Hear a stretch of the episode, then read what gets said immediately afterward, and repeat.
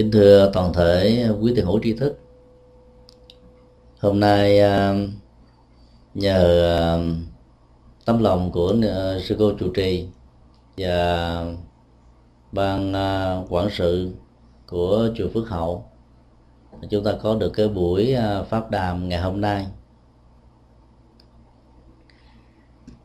Xin ờ, tất cả quý vị ờ, có thể nêu những câu hỏi liên hệ đến ờ, trọng tâm của sự tu học và hành trì.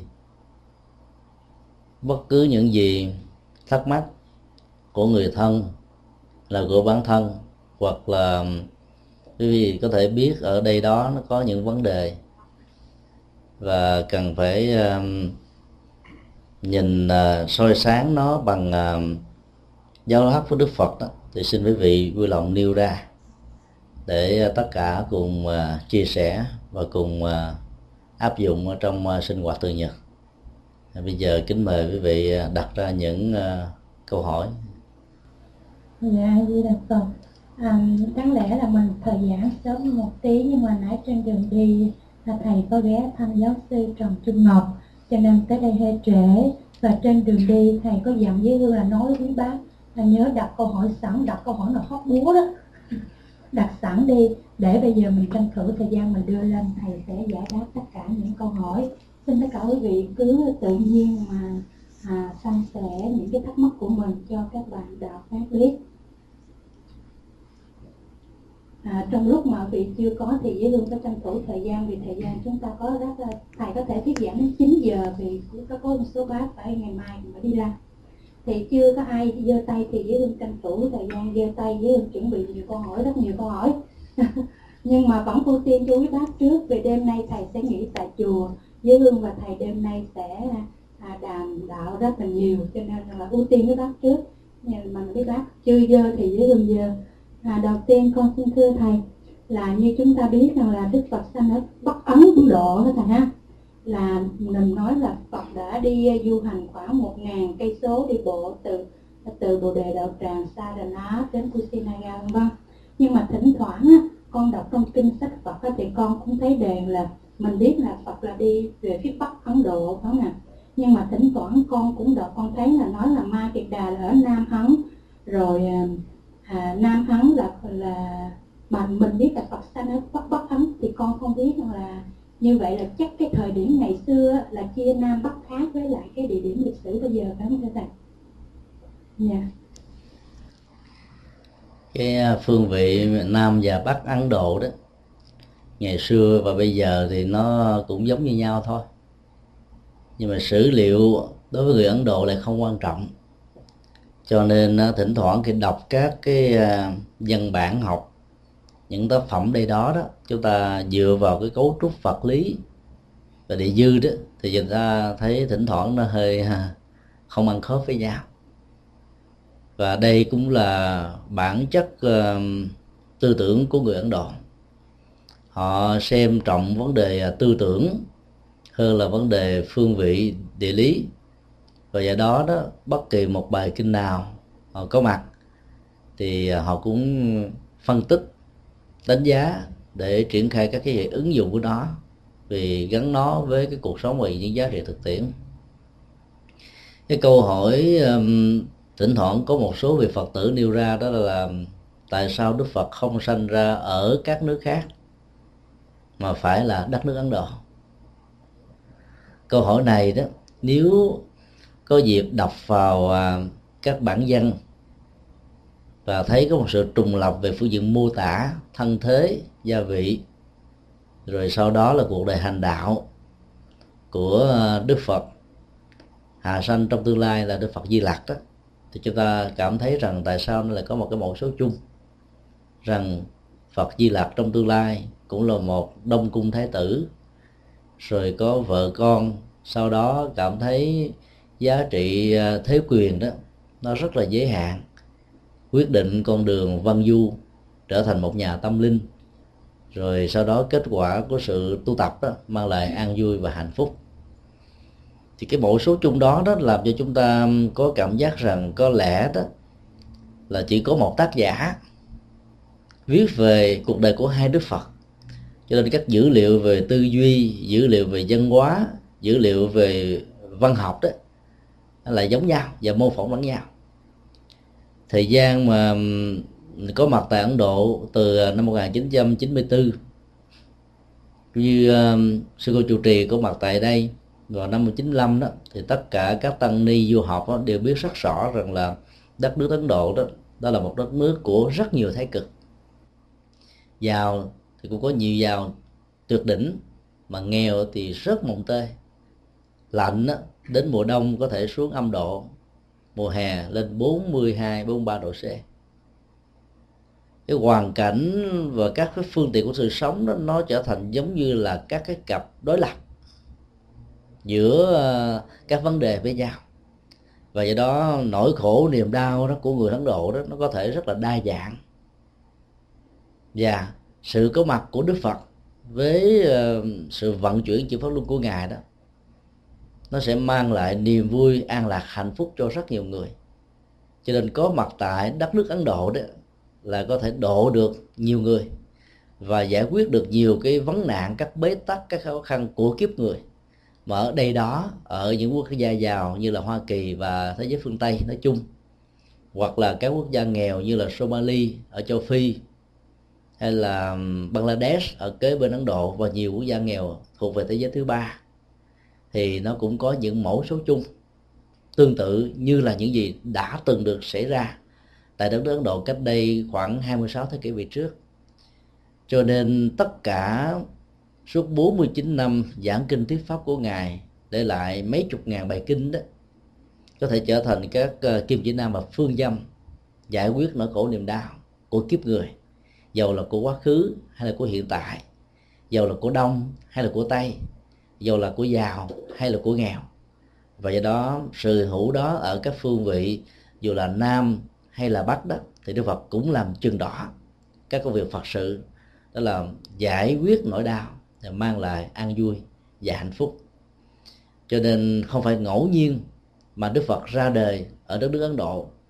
Và lại càng không phải ngẫu nhiên mà sau này đức phật di lặc lại tiếp tục hạ sinh tại đất nước này là bởi vì nó là trung tâm điểm của những thái cực và giải quyết được các vấn đề thái cực đó đó thì có thể mang nó ứng dụng ở bất kỳ một phương trời nào một địa dư nào cho là đông tây nam bắc đông nam tây nam đông bắc tây bắc thậm chí là thượng và hạ. Dạ chân thành cảm ơn. Dạ thưa thầy. À, nếu mà Phật giáo ra đời tám Độ như vậy thì trước đó thì con cũng nghe nó có cái kinh Vệ đạo. Vệ Đà là của đạo Bà La Môn giáo. Cũng trước Phật cùng cùng một thế kỷ hay trước khoảng 25 năm thì có đạo lõa thể đạo giang rồi ờ, à, đạo hồi thì chắc mới sau này. Như vậy rằng là bà la môn giáo có trước à, phật giáo thì như vậy cũng sẽ có sự ảnh hưởng lẫn nhau qua lại với các tôn giáo như thưa thầy. Câu hỏi vừa đặt ra đó là quan điểm của rất nhiều người, trong đó kể cả các nhà nghiên cứu. Và đặc biệt là những nhà nghiên cứu có khuynh hướng là ủng hộ tư tưởng của bà la môn giáo ngày xưa và bây giờ gọi là ấn độ giáo. Các lý luận cho rằng là đức phật thích ca là một nhà tư tưởng hay là một nhà triết học với chức năng là tích hợp tất cả các giá trị văn hóa tôn giáo triết học. Có trước đó của bà la môn giáo và các tôn giáo, ngoài bà la môn giáo. Cách thức lý giải và đặt vấn đề như vậy đó, nó xem chừng như là có giá trị về phương diện logic, rằng người đi sau có cơ hội tìm hiểu, biết được rất rõ các khuynh hướng học thuyết của những người đi trước và do đó lấy những tinh hoa của những học thuyết này, rồi sau đó phát huy thêm những cái khác trên thực tế đó, khi đọc vào à, bản văn học, các kinh điển từ à, kinh tạng Bali cho đến các kinh điển đại thừa được viết bằng Sanskrit, mà bây giờ đã được dịch ra rất nhiều ngôn ngữ mà hai ngôn ngữ cơ bản là Tây Tạng và Trung Quốc. Chúng ta thấy rất rõ là các lý giải như thế đó, nó không có cơ sở chân lý, dầu nó có cơ sở logic. Khi cho rằng Đức Phật là một nhà tư tưởng tích hợp các quan điểm có trước đó đó thì chúng ta thấy rằng là cái giá trị đóng góp của ngài hoàn toàn không có nhiều. Chỉ là một người có kiến thức tổng hợp, hệ thống hóa, nói theo ngôn ngữ ngày nay mà thôi. Trên thực tế thì có rất nhiều các học thuyết mà chúng ta không thể nào tìm thấy trong bất kỳ kinh điển nào của vị đại. Đồng thời với đức phật hay là trước thời đại của đức phật, thỉnh thoảng chúng ta vẫn bắt gặp các khái niệm tương đồng giữa sự chủ trương của đức phật và sự chủ trương của các tôn giáo, có trước hoặc là đồng thời với đức phật. Dựa vào sự tương đồng về khái niệm, nhiều nhà tư tưởng cho rằng đức phật đã tích hợp, nhưng trên thực tế đó, ngôn ngữ đó là thuộc về có chung.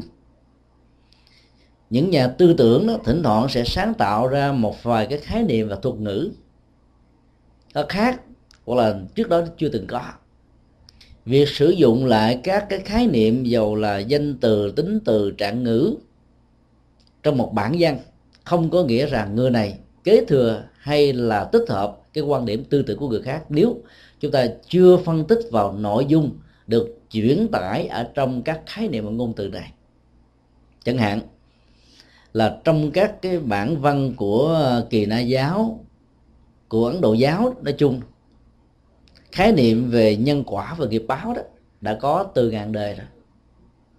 Và chúng ta cũng bắt gặp các khái niệm nhân quả, nghiệp báo ở trong phật giáo.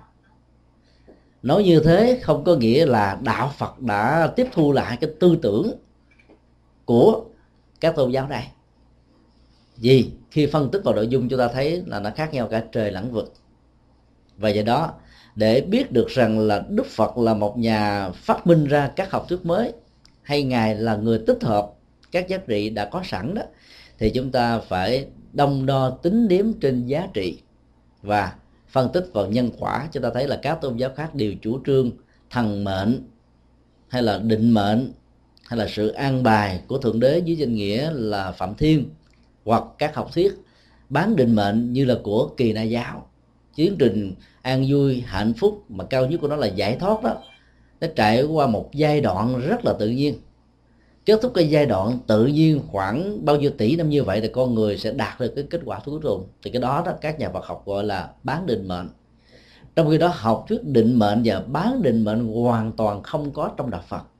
Và Đức Phật đã nói trong kinh rằng là ai chủ trương và lý giải mọi vấn đề, mọi sự kiện diễn ra đối với bản thân mình, người thân, cộng đồng, xã hội, nhân loại và toàn thế giới trên nền tảng những gì đã có trong quá khứ, thì người đó sẽ không bao giờ có nỗ lực để giải quyết các bế tắc đang diễn ra trong hiện tại này.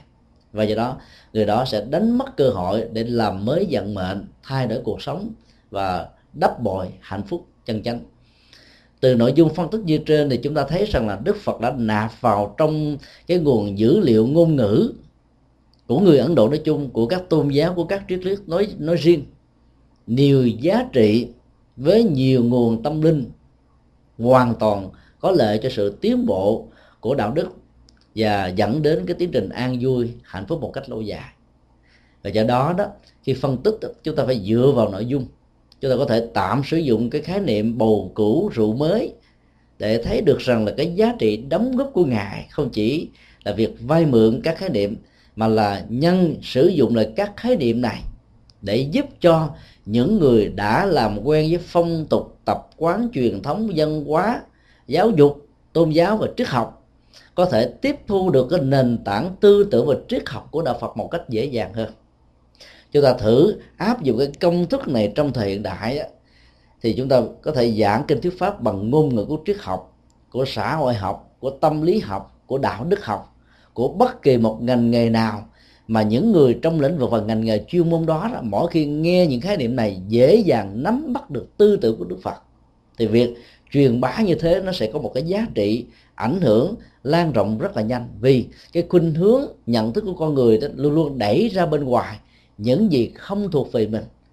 Và sự kháng cự văn hóa như thế nó làm cho người ta nếu không có khéo đó sẽ đóng bít cửa ngõ khi tiếp nhận chân lý. Và do đó đức phật đã rất là tuệ giác khi sử dụng lại các khái niệm ngôn từ cũ để không tạo ra bất kỳ một phản ứng kháng cự về văn hóa nào, về triết học nào. Để từ đó, người ta mới có cơ hội tìm hiểu được cái nội dung triết lý sâu xa được ẩn chứa ở trong từng lời kinh, trong từng bài kinh, ở trong từng tác phẩm của ngài. Và chúng tôi cho rằng cách thức làm đạo như vậy là vừa khế lý, lại vừa ứng cơ thế lý là bởi vì cái triết lý, triết học của đức phật đó vẫn được thể hiện một cách trọn vẹn mà con người cần phải có cần phải biết. Và cái cơ là ở đây đó sử liệu là các dữ liệu dân hóa thông qua ngôn ngữ của những gì đã có trước đó để người ta dễ dàng chấp nhận hơn. Cho nên cái căn tánh của người nghe dễ dàng tiếp thu được những gì được đức phật trình bày. Cho nên sẽ là một sai lầm nếu chúng ta đi đến kết luận và cho rằng là đức phật đã vay mượn các khái niệm của các truyền thống văn hóa của bà la môn giáo, của kỳ na giáo, hoặc thậm chí của các trường phái thuộc về sa môn, như là chủ nghĩa duy vật biện chứng cổ sơ của ấn độ và các nhà chủ trương quan điểm ngược hoàn toàn với truyền thống của bà la môn giáo, không thừa nhận có một đấng thần linh, một đấng sáng thế đã tạo dựng ra của đời mặc dầu đức phật ra đề sau các nhà tư tưởng như thế nhưng quan điểm và sự phủ định thượng đế của ngài đó hoàn toàn không phải bị lệ thuộc vào các nhà tư tưởng này, mà ngược lại phân tích vào nội dung chúng ta thấy là chiều sâu cũng như các giá trị ứng dụng của lời Phật dạy lại có một cái tầm vóc cao hơn. Và do đó mà các tôn giáo đồng thời với Đức Phật bây giờ không trở thành tôn giáo thế giới và nhiều tôn giáo đã không còn có mặt trên cuộc đời này nữa. Trong đó đạo Phật tiếp tục tỏa sáng, tiếp tục ảnh hưởng cái câu mà chúng ta đặt ra là nếu đạo Phật tích hợp tư tưởng của bà Lô môn giáo thì có lẽ bà Lô môn giáo sẽ trở thành tôn giáo hấp dẫn hơn là đạo Phật vì người ta có khuynh hướng đi về nguồn hơn là đi về các chi nhánh chỉ cần uh, suy luận và so sánh như thế thôi chúng ta thấy được cái vị trí cũng như là giá trị ảnh hưởng về phương diện tư tưởng và triết học mà Đức Phật đã đóng góp cho lịch sử phát triển nhân loại. À, chân thành cảm ơn. Dạ, xin quý bác giờ thôi câu hỏi bổn sư thích ca mâu ni kính bạch thầy. Và con xin phép được uh, tham vấn thầy một câu hỏi. Là thưa trong các loại kinh của đức phật được xếp đó thì trong đó có một loại kinh gọi là kinh vị tạm hữu. Dạ thưa thầy xin thầy cho con biết là ý nghĩa và những cái cái cái trường hợp nào được xếp vào cái loại kinh đó. Cái gì đó không loại hình kinh điển của Phật giáo đó thì có nhiều. Mà vị tần hữu đó là một thể tài văn học nói về các sự kiện đặc biệt. Mà nội dung của nó đó, khi người nghe nó sẽ mở sáng tâm linh. Và cứ như là ngộ ra một vấn đề nào đó. Bản chất của các loại kinh vị tần hữu tức là chưa từng có đó nó không phải nhất thiết là những cái bài kinh đi về tính cách huyền thoại mà việc giải mã nó sẽ mở ra cái trình độ tâm thức và tâm linh của con người. Nó có thể là những bài kinh rất là là giản dị, gần gũi và thiết thực. Nhưng sau những bài kinh đó đó, người ta có được một cái đời sống mới làm mới hoàn toàn tri thức và đời sống hành trì của mình. Thì tình huống tạo ra những bài kinh như vậy được gọi là chưa từng có. Tức là nó rất là quý, nó rất là đặc biệt như vậy là tất cả những bản kinh thuộc về dạng mà vị tầng hữu đó, nó thuộc về là mang tính cách ứng cơ. Vì nó có thể rất là sâu sắc, vi diệu, có giá trị chuyển hóa một cách tột độ, trọn vẹn đối với một số đối tượng nhất định nào đó đang tham vấn đối với phật. Nhưng nó có thể không có một cái ảnh hưởng chuyển hóa tâm thức với những người khác. Vì căn tánh của người đó nó, nó không ứng hợp với các cái loại kinh điển như thế này. Cho nên về phương diện định nghĩa và nội dung đó thì chúng ta có thể gọi là liệt kê tất cả những bản kinh nào nó mang tính cách ứng cơ và tạo ra một tiến trình chuyển hóa tâm thức của người nghe. Và nếu ứng dụng nó nó sẽ mang lại các giá trị chuyển hóa lệ lạc đó thì chúng ta đều được gọi là kinh vị tàng hữu hiểu như thế đó thì chúng ta đã đưa cho nó một cái định nghĩa rất là rộng. Và phần lớn các bản kinh của Phật giáo đều có thể được liệt kê vào loại hình văn học kinh điển này.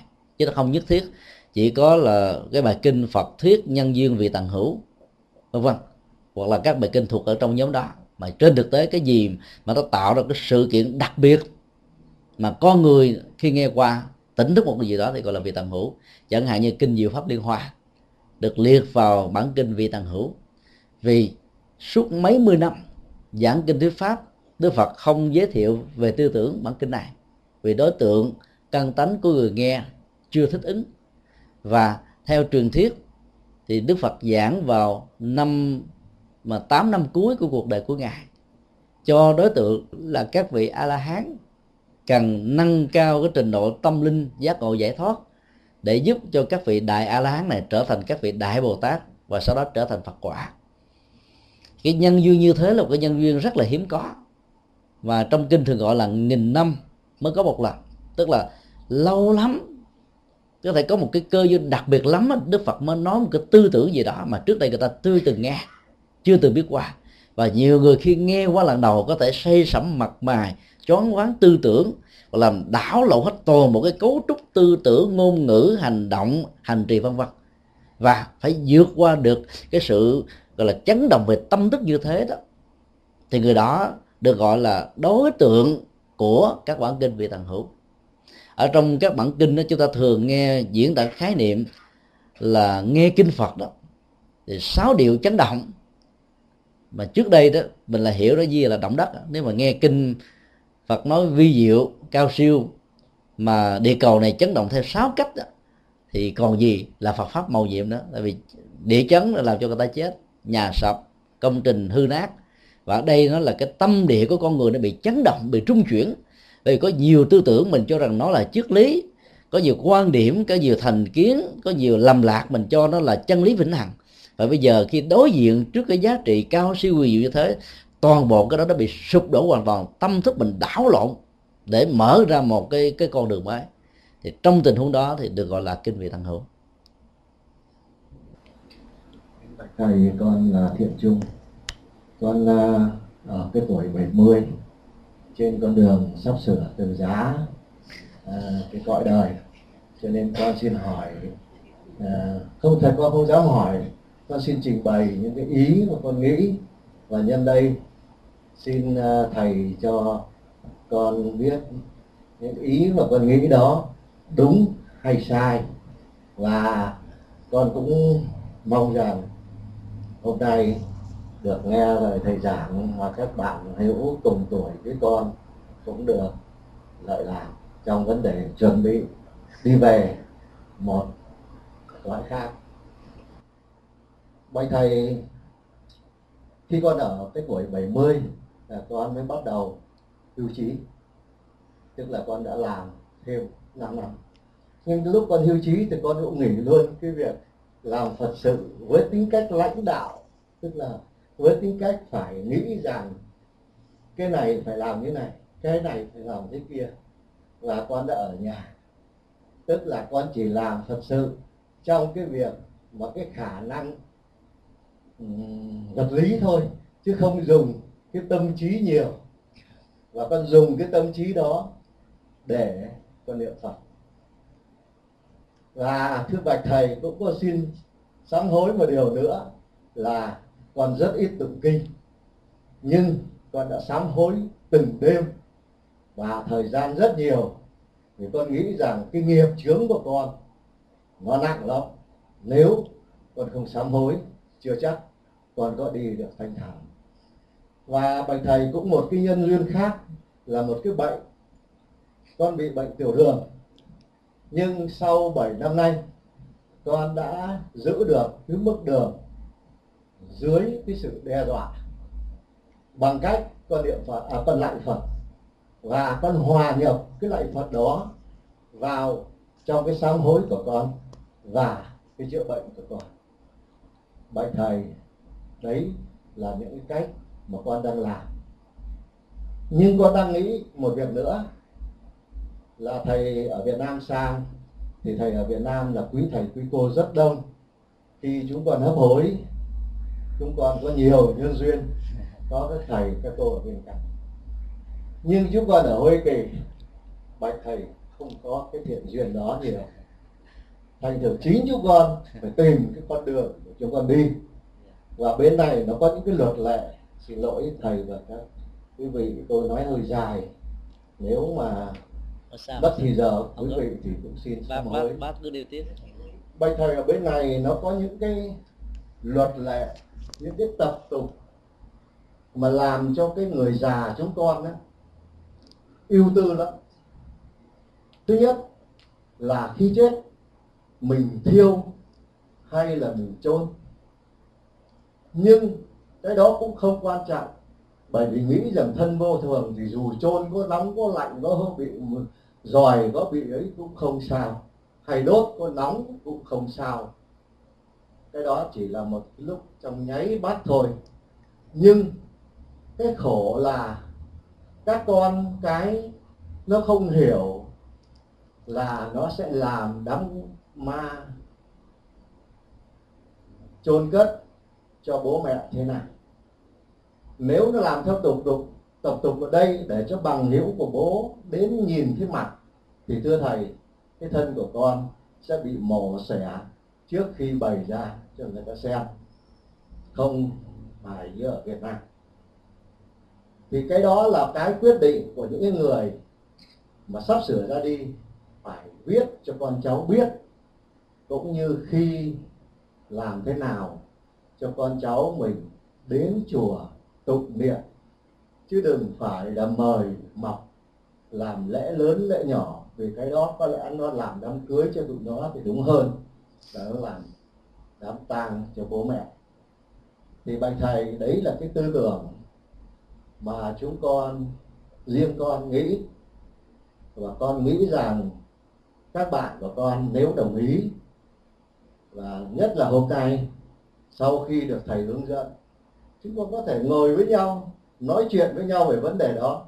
Bởi chính bản thân con bây giờ không nghĩ rằng chuyện chết là một chuyện buồn giàu, hoặc là chuyện chết là một chuyện không có um, người ta sợ. Nhiều khi người ta sợ và người ta kiêng kỵ, thật con không kiêng kỵ. Ngày hôm nay gặp thầy, bước ra kia chưa chắc, mà lại may là nếu mà thầy niệm cho một câu khi con bước ra kia thì có đã còn con còn hạnh phúc nhiều hơn. Thắng à, Kinh à, cảm ơn bác đã chia sẻ những uh, tâm tư của mình ở cái tuổi uh, thất thập cổ lai hy và những cái khuynh hướng ứng dụng Phật pháp để giải quyết những cái nỗi đau do con cháu không hiểu đạo Phật có thể tạo ra cho mình sau khi mình qua đời chúng tôi tạm gọi đó là một cái nỗi đau đó là bởi vì à, có những cái di chúc đó không được con cháu thực hiện. Và những người viết di chúc hoặc là chúc ngôn bằng lời khi còn sống đó đã không được con cháu hiểu biết và không thấy được cái tầm quan trọng của nó. Thì người viết di chúc như vậy có thể để lại một cái nỗi lo, một cái nỗi canh cánh bên lòng rằng con của mình, cháu của mình có làm đúng theo những gì mình muốn hay không khi nỗi lo nó bắt đầu có mặt đó, thì cái tiến trình tái sanh nó sẽ bắt đầu gặp những cái trở ngại. Ở trong nền văn hóa phương tây đó thì người ta rất là trọng các cái loại di chúc. Và nó trọng tất cả những cái ước nguyện cuối cùng của một người chuẩn bị lâm chung. Trong Phật pháp cũng tương tự như vậy. Là bởi vì đó khi mà một nguyện ước nào đó chưa được thực hiện thì con người chưa cảm thấy an tâm và do vì cái trạng thái tâm lý không an tâm đó đó, cho nên mình cứ canh cánh, nao náo bên lòng. Không muốn đi, để xem coi người thân quý thuộc của mình có làm đúng điều đó hay không. Cho nên, cái công việc của một người phật tử có hành trì phật pháp là sau khi mình nêu ra các quyền ước của mình, lập tức mình quên cái đó đi. Để không trở thành như là một cái nỗi lo đứa kéo mình. Việc con cháu có thực hay không là chuyện của con cháu, và nó không ảnh hưởng đến sự ra đi của mình. Ví dụ trong sự chia sẻ bác đã nêu ra rằng là để cho con cháu theo cái phong tục tập quá hoặc tập quán của mỹ hoặc là của phương tây nói chung cho thân bằng quyến thuộc bạn hữu nhìn được thi thể của mình lần cuối như là một sự tiễn đưa à, theo cái nền văn hóa này thì thân thể của mình phải trải qua một sự mổ xẻ. Nếu mình thấy cái đó như là một sự trở ngại rằng là cái thân thể của mình nó không được toàn vẹn đó thì sau khi viết di chúc hoặc là nói chúc ngôn bằng lời xong rồi là mình vẫn không yên. Và cái đó là một sự trở ngại. Viết di chúc hoặc là nói lại di chúc bằng lời là điều cần phải làm. Vì nếu không làm như thế, con em của chúng ta sẽ không hiểu được cái nền văn hóa của Phật giáo để giúp cho mình có một tiến trình tái sanh như ý muốn. Tuy nhiên sau khi làm xong rồi thì không cần nhớ nữa. Và do đó trên tinh thần này đó, chúng ta có thể mỗi một vị đều có thể viết thành cái à, tử thư cho con cháu. Để cho con cháu của mình có thể hiểu được rằng là cái tiến trình của cái chết nó như thế này, nó như thế kia. Và do đó đó, con cháu sẽ hiểu, cảm thông được, thực tập theo những gì mà chúng ta yêu cầu. Và do đó cái kết quả người còn lẫn người mất đó đều được lệ lạc và an vui. Sau khi mình viết ra những cái tử thư cho con cháu rồi đó thì đừng có bận tâm nữa, hãy buông xả thì cái tính cách an toàn nó sẽ được diễn ra một cách rất là tuyệt đối. Bản chất của cái việc mà tống tán đó đối với con người đó là một sự chia tay. Mà người Việt Nam á, có một khoảng giai đoạn đó, lại dùng một cái từ là mất. Vì dùng cái động từ mất đó con người có khuynh hướng và nghĩ rằng là mình sẽ vĩnh viễn chia tay với người thân là cha, mẹ, ông, bà, tổ tiên, hoặc là một cái người thương nhất, thân nhất ở trong gia đình của mình. Và đối diện với cái mất như vậy đó, con người phải trỗi lên hết tất cả những cái dòng cảm xúc của đau buồn, của sầu tư, của lo lắng, của khổ não, của buồn rầu. Và nhiều người đối diện và chịu không nổi cái cái cái cường độ của nỗi nỗi đau đó đó, thì họ đã buồn đến độ họ chết theo ở trong dân gian này chúng ta nghe rất nhiều những cái câu chuyện như thế. Cho nên nhà Phật dạy chúng ta chỉ dùng một cái động từ là tư trần tức là giả từ cõi đời thôi. Bởi vì con người sinh ra trong cõi đời này đó nó không chỉ là hai bàn tay trắng mà cộng luôn cả một gia tài của nghiệp mà chính mình là người thừa thừa nữa, và sau khi đi đó thì mình mang cả cái gia tài nghiệp đó theo. Trong nghiệp đó nó có loại nghiệp phước và loại nghiệp tội.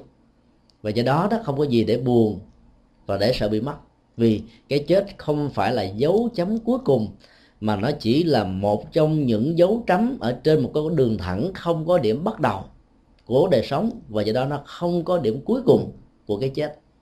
Nó là một tiến trình là trở thành một cái khác, theo hạnh nghiệp, theo hành động, theo tâm tưởng, theo nguyện ước của bản thân mình, dưới sự tác động của môi trường điều kiện hoàn cảnh xung quanh do đó đó là chúng ta giữ vững được tâm như thế đó thì mình có thể làm chủ được bản thân của mình khi còn sống. Và sau khi chết đó, thì người thân của mình có làm đúng nguyện ước của mình hay không có thực hiện di chúc hay không nó không còn là một cái cản trở cho bản thân mình nữa. Thì đó là mình được gọi là người hành trì đúng tinh thần của nhà Phật. Cái nền văn hóa của phương Tây đó nó có nhiều cái nó, nó trở ngại cho tiến trình tái sanh rất là nhiều. Ví dụ như là ướp xác để cho cái thơ, cơ thể nó được tươi mát như là trải qua một cái giấc ngủ ngàn thu. Vì cái nền dân hóa này cho rằng là cái chết đó nó mới giúp cho con người trở về với cái đời sống gọi là vĩnh hằng ở dưới cõi âm. An giấc ngàn thu cái từ đó là dân gian ở đâu người ta cũng sử dụng. Mà trên thực tế đó đức phật nói đâu có ai mà an giấc ngàn thu sau khi chết là phải đi tái sanh những người an giấc ngàn thu là bởi vì không tin có đề sau không có sinh có luân hồi có tái sanh. À, chết rồi là hết.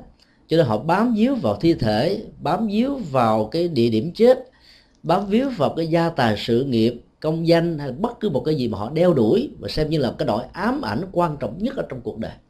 Và do bám vào chỗ đó cho nên cái an giấc ngàn thu đó làm cho họ tồn tại dưới cảnh giới của ngạ quỷ.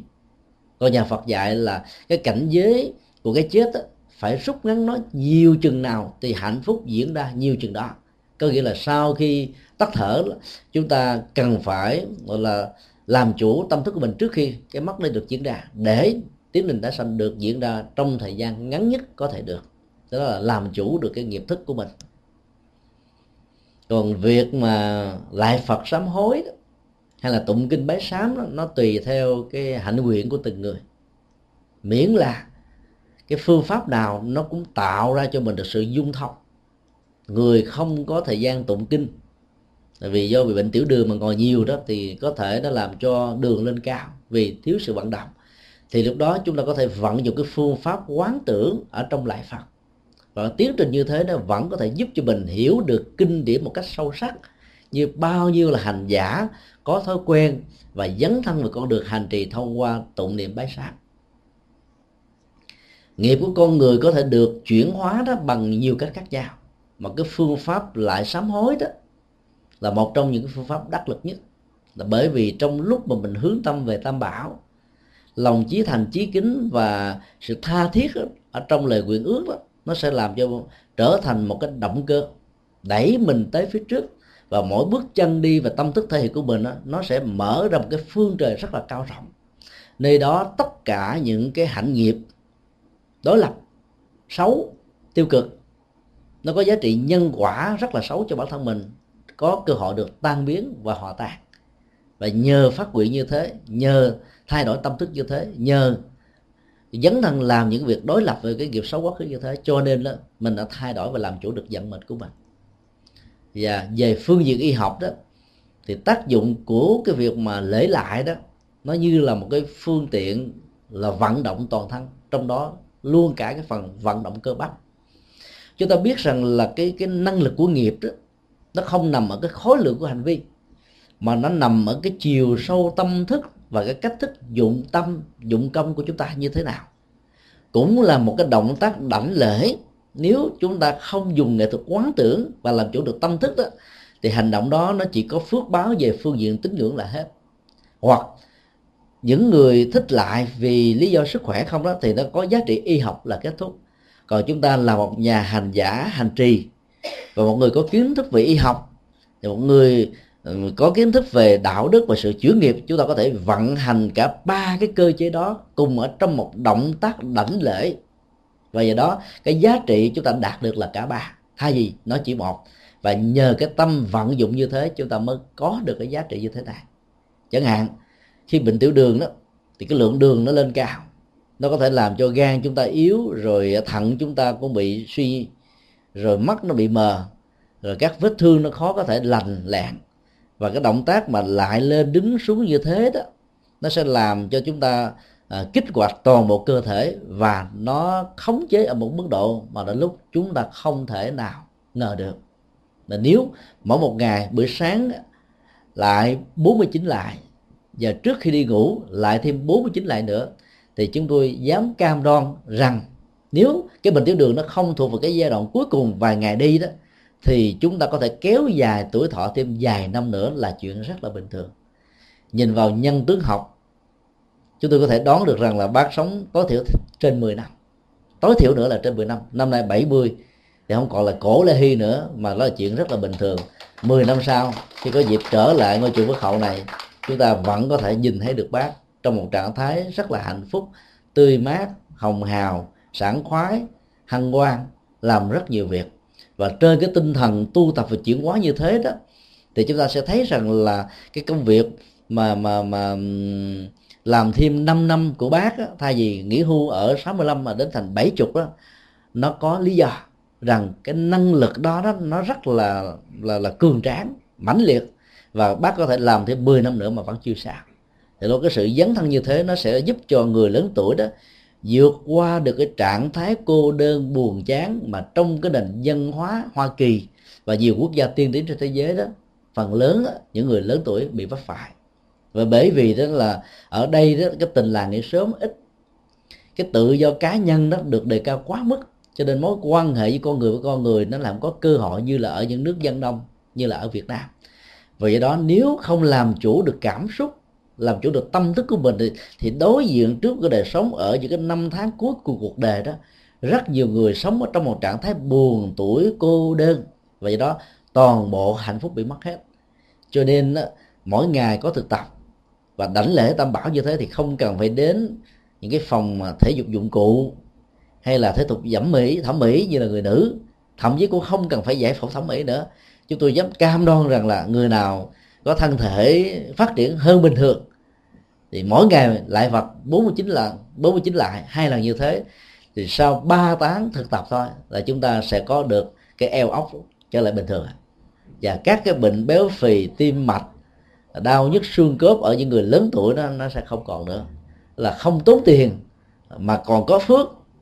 Chẳng những không tốn tiền mà còn có thêm được sự chuyển nghiệp và sự thực tập đó nó làm cho mình sảng khoái rồi do đó tuổi thọ sẽ được gia tăng. Như vậy là những năm cuối của cuộc đời đó nó lại giúp cho mình sống thêm có ý nghĩa nữa. À, cho thành cảm ơn. Bây giờ thầy à, con xin một chút nữa. Thì à, thầy nói những điều vừa rồi à, con rất là sung sướng vì đã đi được một phần nào những cái điều mà thầy cho cho con biết là đúng.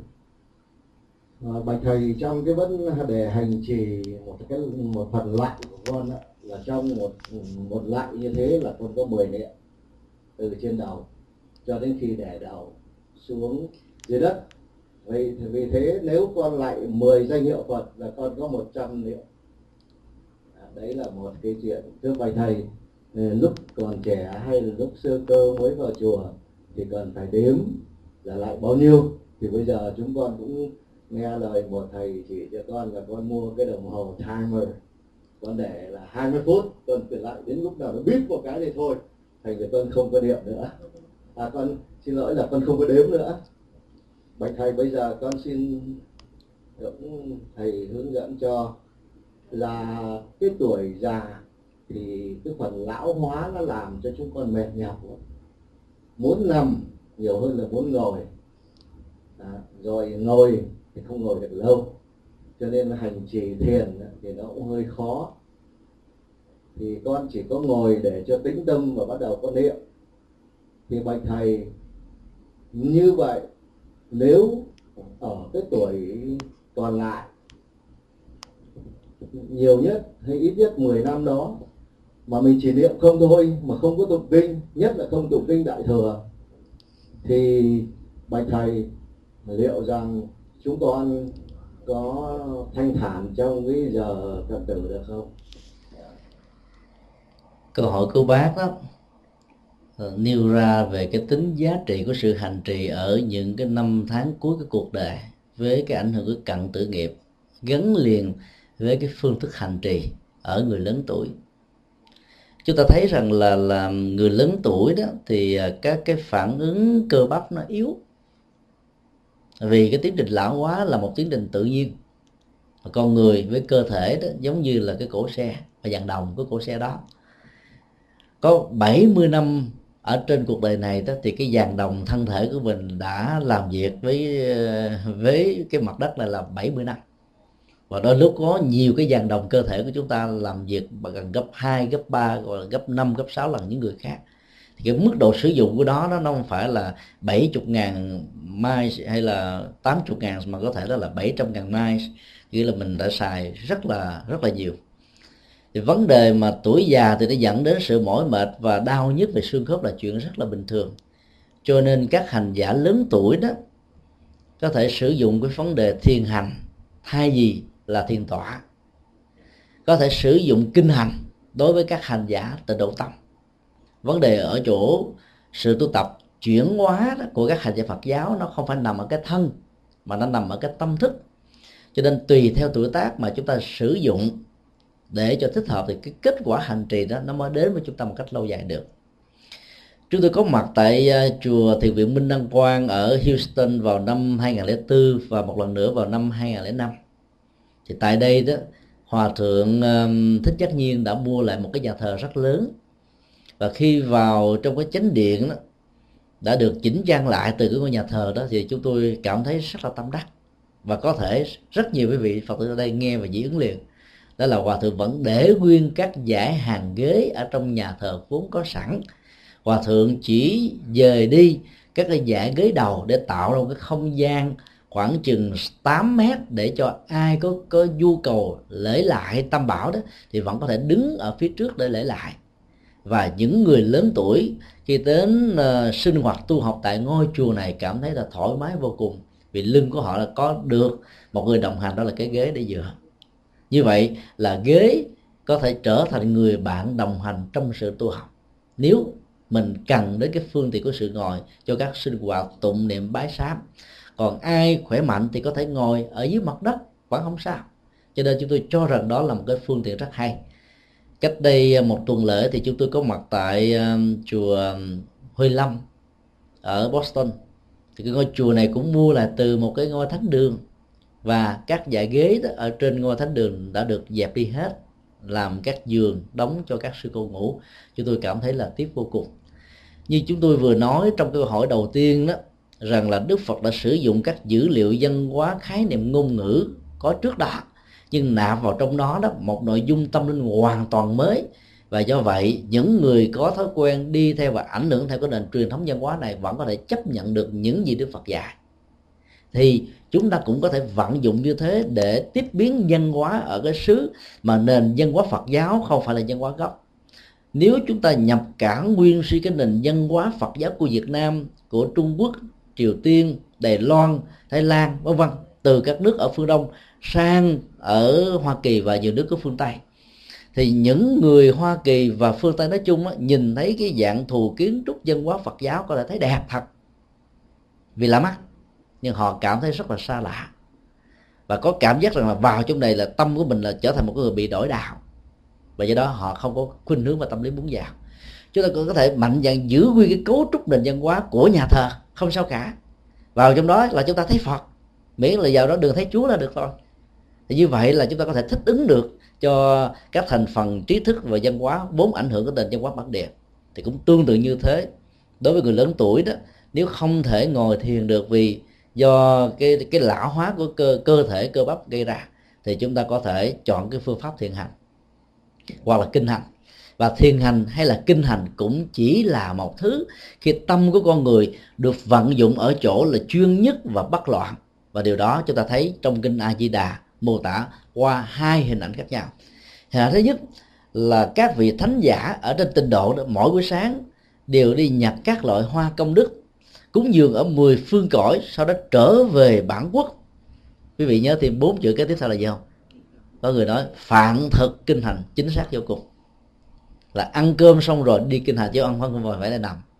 Dĩ nhiên là đức phật thấy rất rõ là ở tuổi lớn chúng ta bị nhức sưng là mỏi lưng rồi là đi nó hơi, hơi nặng nề khó khăn. Và cái nhu cầu của cái nằm nó tạo ra cái phản ứng chấn an ở trong giai đoạn đầu rằng nằm xuống thấy khỏe vô cùng. Nhưng càng nằm thì càng liệt càng nằm thì càng tê càng nằm thì bệnh tật càng gia tăng và tuổi thọ được rút ngắn. Do đó đức phật khuyến khích chúng ta là phải đi kinh hành dành cho hành giả tự độ tông và thiền hành dành cho à, hành giả của thiền quán. Và khi kinh hành và thiền hành đúng phương pháp đối với thiền tông là nhất tâm đối với thiền tông là chánh niệm định thức thì đối với tịnh độ tông là nhất tâm bất loạn. Và hai tông chỉ này với hai con đường khác nhau và kết quả đạt được chỉ là một đó là an vui hạnh phúc giải phóng hết tất cả mọi chấp trước đó, có mặt ở trên cuộc đời này. Và do đó đó chúng ta thực tập là phải nắm cái trọng tâm của vấn đề hơn là chỉ làm với thói quen về hình thức cái vế đầu của của cái câu hỏi đặt ra là mỗi một động tác lại xuống đó thì mình có đến 10 niệm cái phương pháp này là cái phương pháp vận dụng toán học tạo ra một cái cái trọng lượng tỷ lệ thuận giữa tâm thức và hành vi của sự hành trì. Và do đó kết quả của sự thực tập như thế nó, nó làm cho tâm của mình nó nâng cao cái giá trị lớn hơn. Các nhà sư tây tạng từ ngàn xưa đã biết vận dụng cái phương pháp toán học đó trong sự thực tập. Ví dụ phía trước cổng trái và phải của một ngôi chùa tây tạng đó luôn luôn có bảy quả chung hoặc là chín quả chung. Mà mỗi quả như vậy nó đều có chữ án ma ni bát di hồng. Và người ta không phải vô tình vì nó có giá trị hỗ trợ cho sự quán tưởng.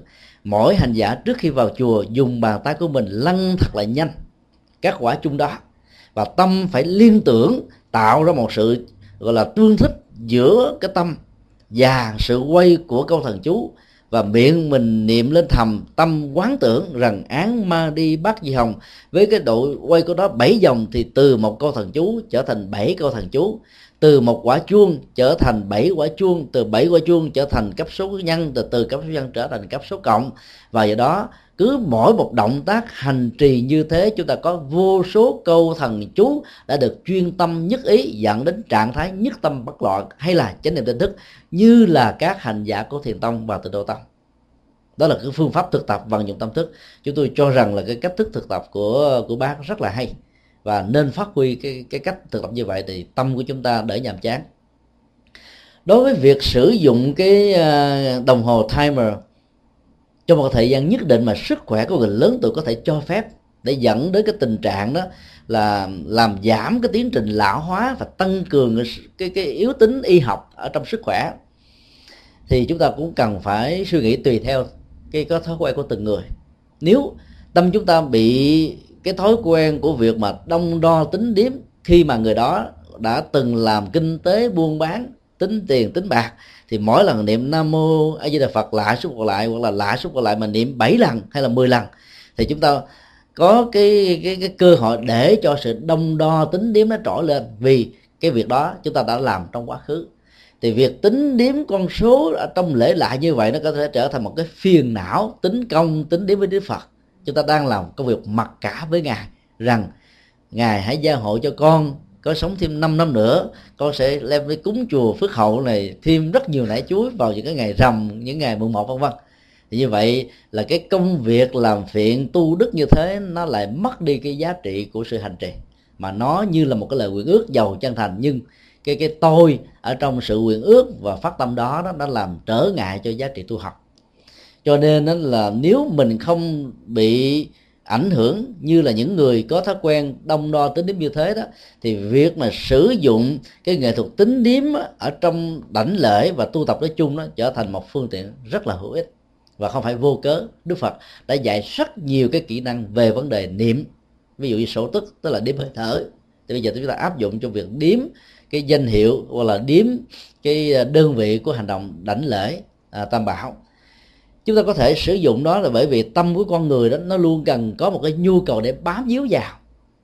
Và nếu để cho tâm nó trống rỗng đó, mà làm chủ được thì tốt. Vì tâm mà trống rỗng như vậy là con người đã không còn là làm bạn với dạng pháp nữa. Thì lúc đó, mọi thấy, nghe, ngửi, biết của con mắt, lỗ tai, mũi, lưỡi, thân và sự xúc chạm đó, nó không còn kéo theo hai phản ứng chấp trước dẫn đến lòng tham hay là kháng cự dẫn đến lòng sân và con người làm chủ hoàn toàn được về phương diện cảm xúc. Nếu được như thế thì quá tuyệt vời. Còn nếu mình chưa thuộc về hạng hành giả như vậy đó, thì việc nêu ra một cái cái đối tượng để cho tâm nương vào đó bớt đi cái tình trạng giống như là khỉ truyền cành, ngựa chạy đồng quan hoặc là du lịch bốn phương trời, mười phương cõi, thì lúc đó cái cái cái động tác đông đo tính điếm con số như vậy nó trở thành một cái niêm. Và tâm dính vào trong cái niêm này thì nó sẽ dễ dàng đạt được cái trạng thái tịnh chỉ. Và sự dừng lắng như thế sẽ giúp cho hành giả phát huy được năng lực của sự hành trì rất là cao. Cho nên tùy theo cái sở trường và tâm lý của mình mà việc sử dụng điếm hay là dùng cái timer à, thì nó lại có cái tác dụng giống như là dao. Sử dụng sai cái phương tiện thì nó dẫn đến kết quả không có. Đó là điều mà chúng ta à, cần phải lưu tâm. Còn việc mà không tụng kinh nó không sao cả vì ngồi nhiều nó nhức mỏi. Quý vị có thể là ngồi đọc kinh cũng không sao. Vì bản chất của việc đọc kinh đó là minh phật chi lý. Có nghĩa là hiểu thấu rõ được các giá trị triết lý đạo đức và chân lý để dẫn đến sự hành trì ở trong đời sống và sinh hoạt tu học chứ không phải là chúng ta ngồi một cách trang nghiêm như vậy à, theo một cái thói quen dĩ nhiên nó cũng có giá trị tín ngưỡng nhưng chúng ta lại không bận tâm gì đến nội dung. Thì chúng ta đọc dầu cho có 100 năm 200 năm thì cái giá trị chuyển hóa tâm thức mà không có. Điều đó đã được nói rất rõ ở trong kinh pháp cú như một lời nhắc nhở chúng ta. Dầu đọc tụng trăm năm nghĩa lý sâu của phật không hành trì hiểu rõ chẳng khác nào uh, vô dụng như đó đó là điều mà chúng ta không thể nào quên được. Do đó đó, nếu sức khỏe không cho phép, thậm chí quý bác có thể ngồi trên ghế salon và trải dài thân mình ở trên một cái ly quăng và nằm ở trên một cái chiếc võng mà đọc đọc xong là nghiền ngẫm thật là thâm sâu quyền diệu. Những giá trị nào thấy có lợi thì chúng ta ứng dụng hành trì để chuyển hóa tâm thức, chuyển hóa nghiệp của chúng ta. Thì bản chất của cái việc đọc kinh là nằm ở chỗ này và khi mà chúng ta nhân nó lên thành một cái cái nghi thức tụng niệm đó, cái giá trị của tín ngưỡng nó sẽ cao hơn. Và lúc đó đó, chúng ta vẫn có phước báo của sự tín ngưỡng. Vì đọc ở, đọc kinh bằng gõ mỏ như vậy thì cái tâm thức chúng ta nó nó tập trung và nó trở thành sáng suốt hơn là chúng ta đọc như là đọc một quyển sách. Hai cái giá trị tâm thức đó nó khác nhau. Tuy nhiên vì suy ra sức khỏe, chúng ta vẫn có thể thay thế tụng kinh bằng đọc kinh. Và sự hành trì gắn liền với niệm phật và bái sám thì chúng tôi cho rằng cái giá trị chuyển hóa tâm thức đó, nó vừa trọn vẹn về phương diện nội dung, mà vừa đạt được yêu cầu về phương diện y học. Và vậy đó chúng ta không chỉ tu sụp, tu rị trong vài năm rồi chết, mà chúng ta có thể kéo dài vài chục năm ở trong tình trạng sức khỏe sáng suốt vô cùng. Và sự ra đi đó, nó sẽ giúp cho mình biết trước được rằng ngày giờ phút năm tháng nào mình sẽ vẫy tay chào với những người thân với một thái độ không còn bất kỳ một tiếc nuối nào trở thành nỗi ám ảnh chúng ta. Thì sự hành trì như thế, kết quả của tiến trình vãng sanh đó chắc chắn là được chúng ta xác lập rõ. Và do đó nó không ảnh hưởng gì đến cái cái cận tử nghiệp xấu của chúng ta. Và nhờ vậy chúng ta vẫn có thể đạt được sự an vui và hạnh phúc cho nên trong sự hành trì mà hiểu rõ được nghĩa lý thì, thì giá sự của chị chuyên hóa nó sẽ có ở ngay phút hành trì và nó còn có sau lúc hành trì. Và nhờ vậy nó tích tụ qua năm tháng ngày giờ và chính cái này nó nó trở thành một cái nguồn năng lực mới vì những cái hành động như thế được lặp đi lặp lại một cách có ý thức đó nó sẽ huấn luyện và làm chủ được cái cận tử nghiệp của chúng ta. Ngay cả trong tình huống các bác đã lớn tuổi do bệnh tật về vật lý không thể vận chuyển được phải nằm yên một chỗ thì quý vị có thể dùng cái phương pháp quán tưởng. Ví dụ, mỗi khi duỗi cái tay ra trong lúc tập thể dục, thì mình quán rằng cái bàn tay này đang dâng một lọ hoa lên cúng đức phật, đang cầm một cái cái trái cây rất là ngon lành lên, dâng lên ba ngôi tam bảo, hoặc là đang dùng cái dẻ lao trên đến địa của chùa phước hậu hay là một ngôi chùa nào. Và liên tưởng của động tác co vào, co ra như thế, chúng ta đang làm được một công đức ở tâm và cái năng lực hành trì ở tâm này nó, nó sẽ giúp cho mình có được một cái sản khoái an lạc tinh tinh thần. Còn nếu lúc đó mình nằm nói trời ơi nghiệp tôi nặng quá tôi tôi biết bao nhiêu là là là là điều lành là biết bao nhiêu phước thiện mà tại sao trời Phật không gia hộ cho mình để cho tôi phải uh, ngậm đắng nuốt cay vì ngày nào cũng uống thuốc bắc?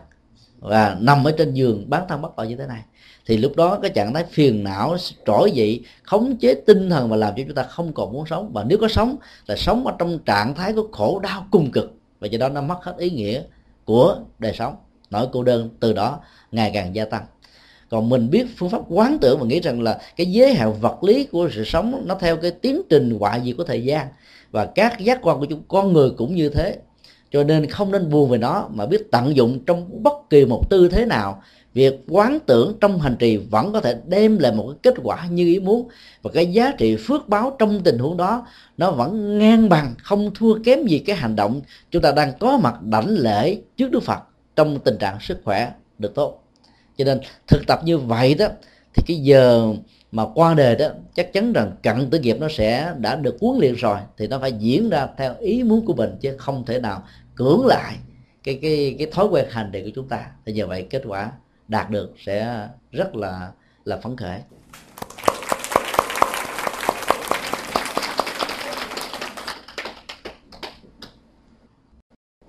Dạ, xin quý bác tiếp tục đưa lên câu hỏi. Đức Trí, hôm bữa con hỏi gì con hỏi đi con, tự nhiên đi. Thôi vậy tao sẽ cô hỏi dùm nha hôm bữa đức trí nó có hỏi con con nói thôi, bữa nay sẽ đi nghe thầy nhật từ giảng rồi thầy nhật từ sẽ giải cho. Đức trí hỏi rằng là em là thanh niên, và em cũng biết nhiều người châu á của mình rất là thích coi bói. Dù là sống ở trong cái xã hội mỹ là xã hội hiện đại, nhưng mà em cũng rất thích coi bói. Thế thì ở mà nghe ai nói muốn coi được là em, thế nào em cũng đưa tay ra thì bây giờ muốn hỏi thầy coi bói như vậy có lợi như thế nào và có hại như thế nào? Như là Phật xin thầy giải dùm À, cảm ơn uh, sư cô trụ trì đã nêu một câu hỏi mà bản thân của người được đề cập trong đây có lẽ là ngại vì người hỏi câu hỏi đó là một người nam lại có thói quen thích coi bói. Cái thói quen đó là thường nó có mặt ở rất nhiều người nữ phải không ạ? À? nghe ai bói giỏi bói hay là quý bà quý cô tới rất là đông và có những tình huống tiền mất tật mang đây là điều chúng ta cần phải nhớ. Tuy nhiên khi nãy ờ, chúng tôi có trả lời câu hỏi của bác à, thất thập cổ ly hy đây chúng tôi có nói rằng là về nhân tướng học á, chúng tôi có thể đoán biết được rằng là bác sẽ sống thêm tối thiểu là 10 năm nữa. Và chẳng những thế nếu bác hàng ngày hàng giờ thực tập với phương pháp lại mà có quán tưởng cứ mỗi một động tác lễ lại như vậy nó gồm có 10 niệm thì sự hành trì đó, nó chẳng những nó làm cho thân và tâm được hăng quan mà tuổi thọ sức khỏe đó, nó sẽ được đảm bảo ờ, là chuyện mà chúng ta không thể phủ định được. Như vậy là chúng tôi đã thỉnh thoảng vận dụng cái vấn đề về bói toán đó. Nhân tước học cũng là bói toán thôi.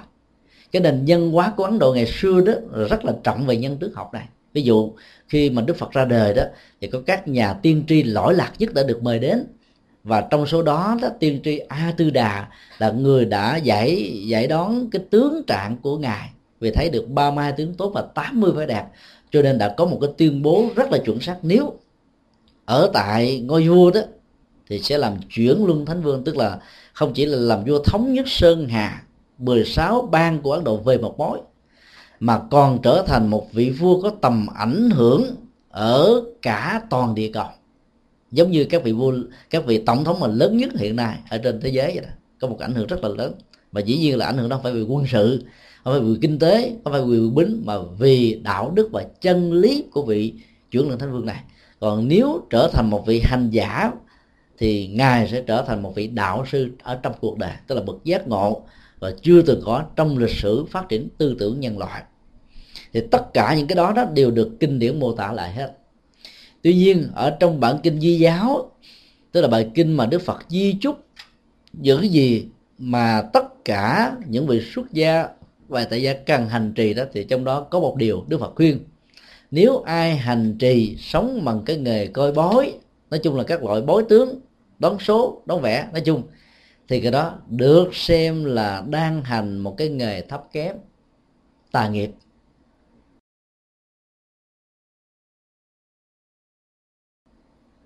Đức Phật hoàn toàn không phủ định tính cách khoa học hay là ủng hộ tính cách khoa học của vấn đề này.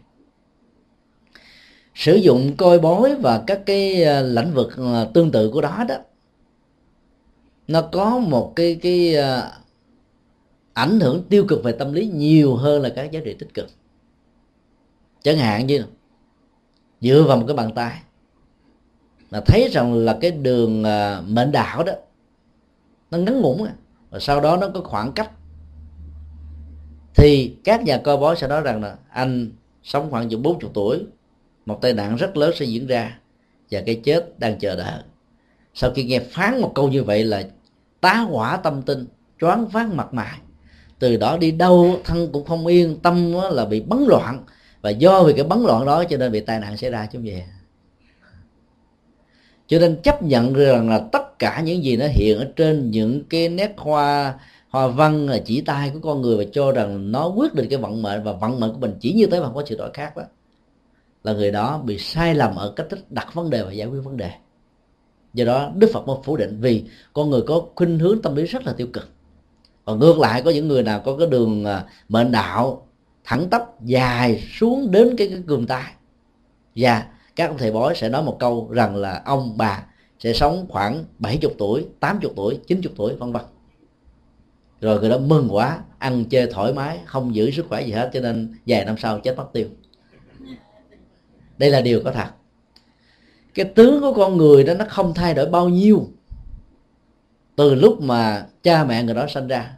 Ngoài trừ nó có tỷ lệ thuận hoặc là tỷ lệ nghịch về cái cấu trúc cơ thể thôi. Ví dụ, ở tuổi trẻ thì mình thấy bảnh trai hơn khi đến tuổi già đó thì tự nhiên mình không còn bảnh như ngày xưa nữa. Nhưng mà cái toàn thể cấu trúc đó nó vẫn giữ giữ nguyên như vậy. Trong khi đó, tâm tánh của con người thì thay đổi hàng ngày, hàng giờ, hàng giây, hàng phút. Dựa vào tướng đó để đánh giá cái tâm. Nó chỉ đúng ở phương diện nhất định nào đó. Nó sai ở các phương diện còn lại. Và do đó, thỉnh thoảng chúng ta tạo ra hàng loạt, hình nghìn, hàng trăm các điều quan gia trái chủ vì chúng ta đã tạo ra nỗi hàm quan cho người khác có nhiều người, cái tướng rất là dữ tợn. Và chúng ta nhìn thấy họ, chúng ta sợ.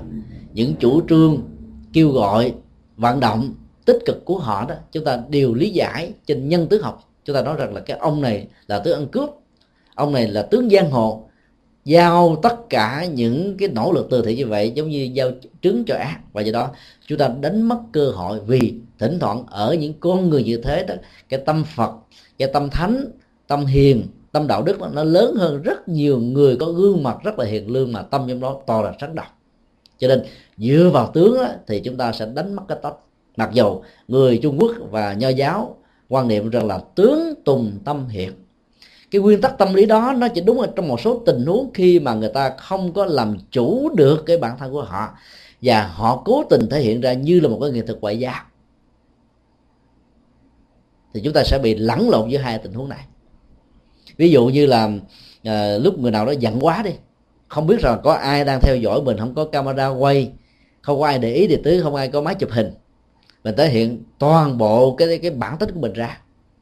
Và khi mà coi là những cái thước phim như vậy chúng ta thấy rằng ồ bữa đó mình giận quá. Cho nên cái cái cái sự giận dữ này nó được thể hiện qua ánh mắt là trừng mắt lên. Nó thể hiện qua máu làm cho mình đỏ mát lên. Nó đỏ hửng lên hoặc là có một số người thâm độc hơn thì nó xanh mét xanh mại hoặc là mình cùng tay lại đập bàn đập ghế khủy nhổ và la hét thể hiện bằng nhiều hành động khác nhau. Cho đó là tướng đó tướng sân đó nó nó thể hiện từ cái tâm sân. Cái công thức mà một chiều như thế này nó, nó diễn ra với, với phần lớn của chúng ta. Nhưng mà có rất nhiều tình huống đó nó tướng và tâm nó không ăn khớp với nhau. Ví dụ những nhà làm công tác ngoại giao họ được huấn luyện rằng là muốn thành công trong chính trị và ngoại giao đó là đừng rơi vào tình trạng ruột để hoài da, tức là bên ngoài họ cười và bên trong bên trong tâm của họ đang có những giọt nước mắt khô không lệ. Mình không biết. Họ đang vui vẻ hòa nhã với mình. Bên trong là họ đang chuẩn bị một cái rốc kích. Có thể bắn mình nát ra thành từng trăm ngàn mảnh dụng khác nhau mà mình không hay. Và họ ca ngợi mình trước bạn, sau lưng mình có thể bị một nhát dao chưa biết nó nó, nó sẽ đến bằng cái phía phương trời đạo và do đó những người có nghệ thuật huấn luyện ngoại giao như thế đó thì tướng và tâm của họ không tương thích với nhau. Và dựa vào tướng để nhận định cái tâm là chúng ta hoàn toàn bị sai lầm. Chính vì vậy mà ở trong kinh uh, kim cang đức phật đã à, dạy chúng ta một cái điều. Nhược dĩ sắc kiến ngã chỉ âm thanh cầu ngã thị nhân hành tà đạo bất năng kiến dư lại ngài lấy bản thân ngài là một cái quy chuẩn. Vì như chúng tôi vừa nói rằng là đức phật có 32 tướng tốt và 80 vả đẹp nhờ lý giải trên cái nhân thể học đặc biệt này. Mà người ta biết rằng ngài là một bậc vĩ nhân và là một bậc siêu nhân ở trong tất cả các bậc vĩ nhân, là một bậc siêu giác ngộ ở trong tất cả những bậc nhân tài được gọi là giác ngộ trong các truyền thống tôn giáo và triết học. Nhưng mà đức phật vẫn phải nhắc nhở chúng ta một điều, nếu dựa vào cái cấu trúc nhân thể học như thế để đánh giá rằng đây là như lai, còn ai không có được cái đó không phải là như lai. Thì người đó đang đi trên một con đường sai lầm, và do đó, người đó sẽ vĩnh viễn không thấy được như lai thật, như lai trong cuộc đời. Vì rất nhiều vị như lai thật trong cuộc đời đó thể hiện qua hình thù của một bà già rất là nghèo, mà tấm lòng của bà đó là vàng và kim cương. Ở trong một ông lão rất là đơn sơ chất phát nhưng ở trong đó đó còn có tất cả một cái gia tài của sự tâm linh. Và tiếp xúc với phật với pháp, với sự hành trì bằng những cái góc độ bình thường như thế đó, với dữ liệu từ cuộc sống khổ đau này, chúng ta mới thấy được đạo Phật sâu xa miền nguyên diệu.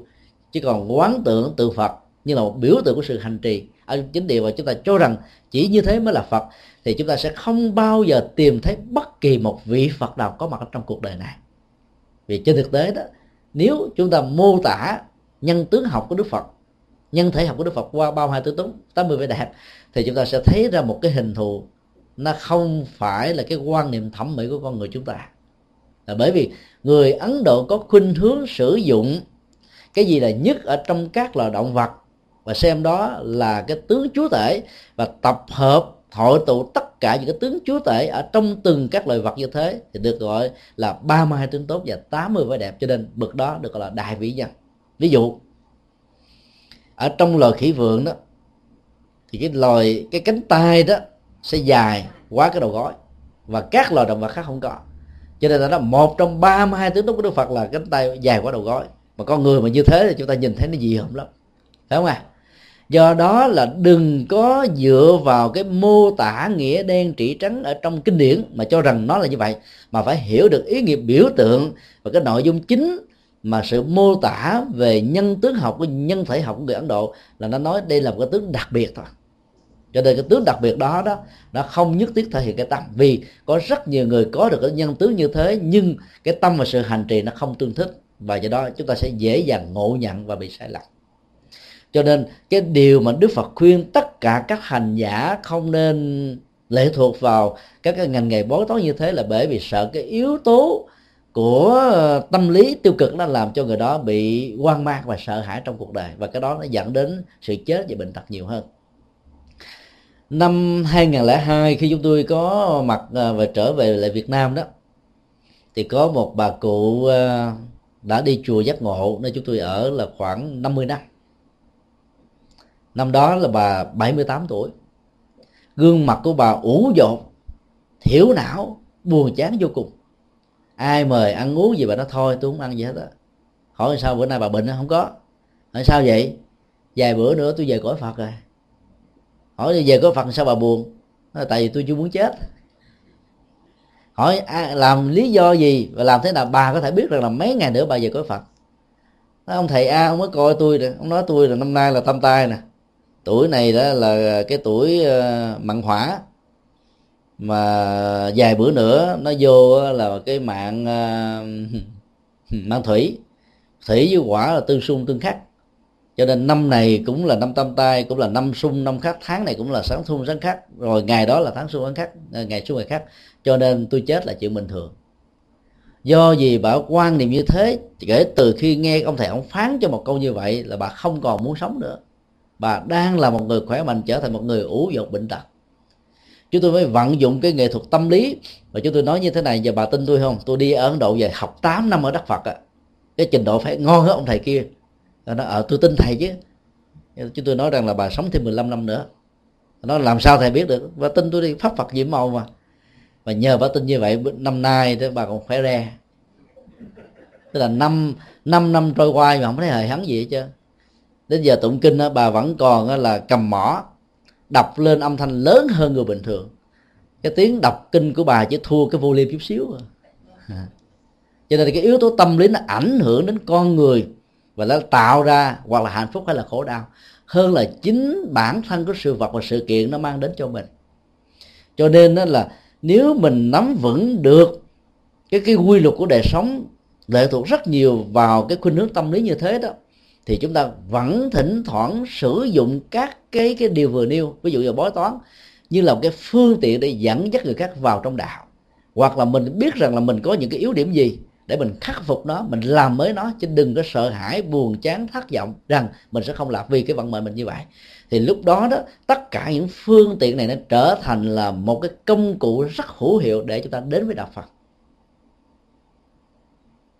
Ví dụ như ở trong kinh đức phật nói rằng là những người luôn luôn thấp bé như thế này, là vì ở một đời kiếp nào đó, hoặc là nhiều đời kiếp, coi trời đất bằng nắm dung là không coi không ai ra gì hết trơn. Cống cao ngã mạng kinh khi.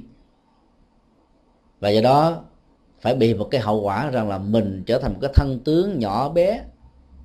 Dầu cho mình có có, có những giá trị gì đi nữa thì nhìn vào thân tướng mình ta thấy rằng ông này không có phước tướng thì không có có cảm giác rằng là thấy muốn gần của thân cận văn vật thì nếu mình mình hiểu vấn đề trên cơ sở của nhân quả như vậy thì chẳng những mình không có buồn, không có tuổi phận rằng, ồ, tại sao tôi bất hạnh như vậy? Mà ngược lại mình nghĩ rằng là chính cái phương tiện nghịch cảnh này nó như là một cái kết quả của một nghiệp xấu nào đó. Cho nên phấn đấu vươn lên là gấp 10 lần, gặp gấp 20 lần để giải quyết cái cái cái vận mệnh này. Và nhờ quan niệm như thế cho nên mình có thể sử dụng cái sở đoản trở thành một sở trường. Và do đó đó chúng ta có thể sử dụng hết tất cả những cái kỹ năng của bói toán để trở thành những cái cái cái sự kiện để phục vụ cho chúng ta tu học. Như vậy thì chúng ta có thể làm tốt cho bản thân mình và tốt cho tha nhân. Chúng tôi à, thường nói đùa rằng là ngũ minh của thời đại mới đó trong đó nó có một cái gọi là tam tôn miếu. Thứ nhất là nhất dương chỉ, cái chùa nào mà dạy võ thuật, khí công thực tập à, với sức khỏe này nọ, thì những người ở phương tây và ở hoa kỳ nói riêng ta đến chùa đó đông lắm. Tại vì vì phần lớn thế phương tây này làm cho người trở thành cái máy, chạy đua với công việc và thời gian cho nên không có thời gian thực tập. Bệnh tật rất là nhiều và tuổi thọ giảm đi cũng rất là nhiều. Cho nên chùa nào có chủ trương nhất dương trị thì người ta đến đông. Cái thứ hai là nhị thiên đường, có nghĩa là chùa đó phải biết thuốc thang ông thầy, mà chịu khó đi thăm viếng phật tử khi mà phật tử bị bệnh tật ở trong nhà thương. Đau buồn ở gia đình, mình tới mình thuyết pháp giảng kinh, rồi hướng dẫn những phương pháp trị liệu này nọ, thì người ta nhớ ơn nghĩa đó mà cả một gia đình ta quy kính tam bảo.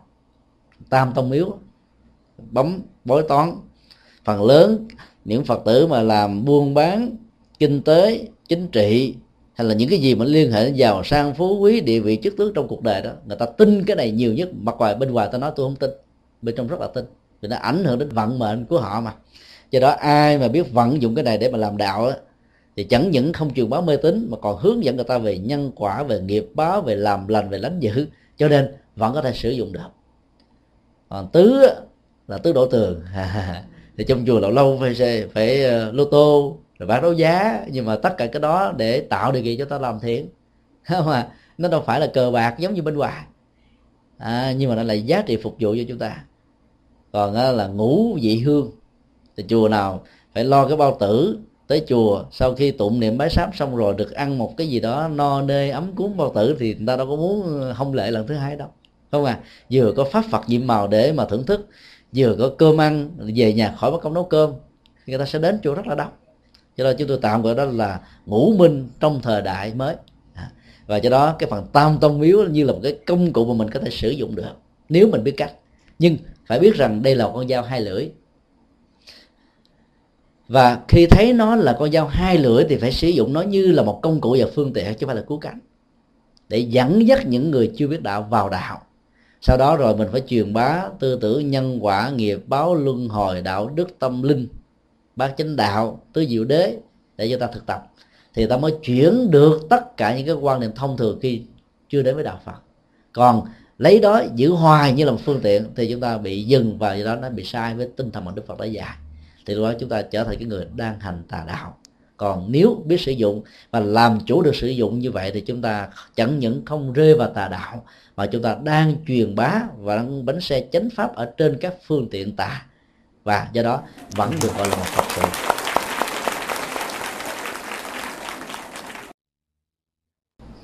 Tại vì con ờ, cũng đã hỏi thầy ờ, lý siêu. Thì ờ, thầy cũng có giải đáp cho con. Nhưng mà tiện đây thì con xin hỏi để thầy giải đáp cho rõ ràng cho con được nhé. Là tại vì cái, những cái người chết mà nếu mà hay về hay nằm thấy họ về thì có tốt hay là không? Thì đó là à, ông xã con thì ông đi học tập ông chết. Mà ông về ngoài. Có khi ông ấy đi cũng như là lúc còn sống. Ông đi làm ông về. Có khi thì ông ấy nằm đằng sau con thì khi mà con giật mình, con cua tay thì con không thấy cái gì hết. Thì con biết là tâm nó rất kim bài ông ấy đã vậy cái hiện tượng mà cô vừa trình bày đó, liên hệ đến người bạn đời của cô trong cuộc đời đó, nó có thể có hai tình huống diễn ra. Tình huống một với giả thuyết rằng là ông chưa được siêu sanh thoát hóa vì thương người vợ chung thủy hiền hậu mà suốt mấy mươi năm sống với nhau trong cuộc đời như là những người nhiều dắt dẫn bước với nhau đi đó thì vì thì việc mà sanh ly tử biệt đó nó làm cho hai người nằm ở hai cái cảnh giới xa cách. Một bên đó là cảnh giới của con người đang sống và một bên đó là phải chạy theo nghiệp để có một cái môi trường tiểu sanh tái sanh mới. Như lần này do vì đó, ông thương cô nhiều quá quyến liếng cái tình yêu cái tình chung thủy cái tình hạnh phúc của vợ và chồng cho nên đã trở về lại gia đình để báo biết rằng là cái tình thương đó nó nó vẫn canh cánh như ngày hôm nào và nó không mất đi một ký đô la nào hết đó. cái điều đó có thể làm cho rất nhiều người vợ đó còn lại sống với tư cách như là một quả phụ cảm thấy hạnh phúc rằng biết rằng là chồng của mình vẫn đang chờ đợi mình, vẫn đang chung thủy với mình, vẫn đang hạnh phúc với mình nhưng theo Phật giáo đó đó là một sự trở ngại cho tiến trình tái sanh và do đó là một hành giả phật tử đó, chúng ta phải tổ chức lễ cầu siêu để giúp cho ông được siêu sanh thoát quá. các ảnh tượng mà cô vừa nêu rằng là cô thấy ông về nhà, đi đứng nằm ngồi sinh hoạt, và nhất là những cái hành động mà ông đã từng mang lại cho cô hạnh phúc, hoặc là cô mang lại cho ông hạnh phúc, thì những hành động đó cô thường thấy, và thậm chí thấy rằng ông đang nằm ở ngoài sau ngoài sau lưng của cô và khi cô tròn cái tay ra, thì hình ảnh đó bị biến mất và cô thức giấc lại. Điều đó cho thấy rằng là cái cái trạng thái của tình yêu đó, nó làm cho không thể nào xa cách với cái người mà ông yêu. Và ông cho rằng đó là cái người yêu lý tưởng nhất. Tất cả các hương linh mà không đi siêu sanh thoát quá được là do tình yêu là thường rơi vào tình huống này. Và do đó người còn lại đó phải có trách nhiệm. Phải làm thế nào để cho ông thật sự an tâm, để ông không còn nỗi sợ hãi mất cô? Bởi vì có thể trong tâm thức của ông, dù ông không nói ra, rằng là cô có thể đến đi thêm một bước thứ hai với một người nào đó. Và vì cái nỗi sợ hãi đó mà lúc nào ông cũng có mặt ở trong cái căn nhà, có mặt ở trên cái giường, có mặt ở nơi làm việc. Nói chung là có mặt ở bất kỳ một cái nơi nào mà cái cảm giác hạnh phúc và những cái ký ức về sự hạnh phúc từ cái đời sống thân cận, gần gũi với sinh hoạt vợ và chồng đó làm cho cô hồi tưởng nhớ lại hết những cái kỷ niệm đẹp đó. Vì theo đạo Phật đó, mỗi cái gì đi qua nó không mất đi mà nó để lại trong tâm thức của ta những ấn tượng khó quên.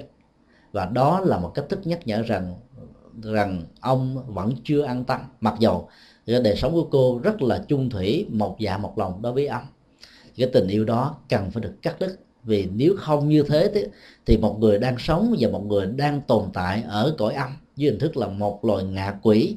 Và do đó nỗi khổ, niềm đau của sanh ly tử biệt này làm cho cả hai người không còn được an tâm và do đó hạnh phúc mất hết. Như vậy là lễ cầu siêu có thể được diễn ra tại ngay cái ngôi nhà mà bản chất hạnh phúc gia đình nó đã được đầm ấm mấy mươi năm qua. Chính cô sẽ là một người đóng vai trò hết sức quan trọng trong tình huống này.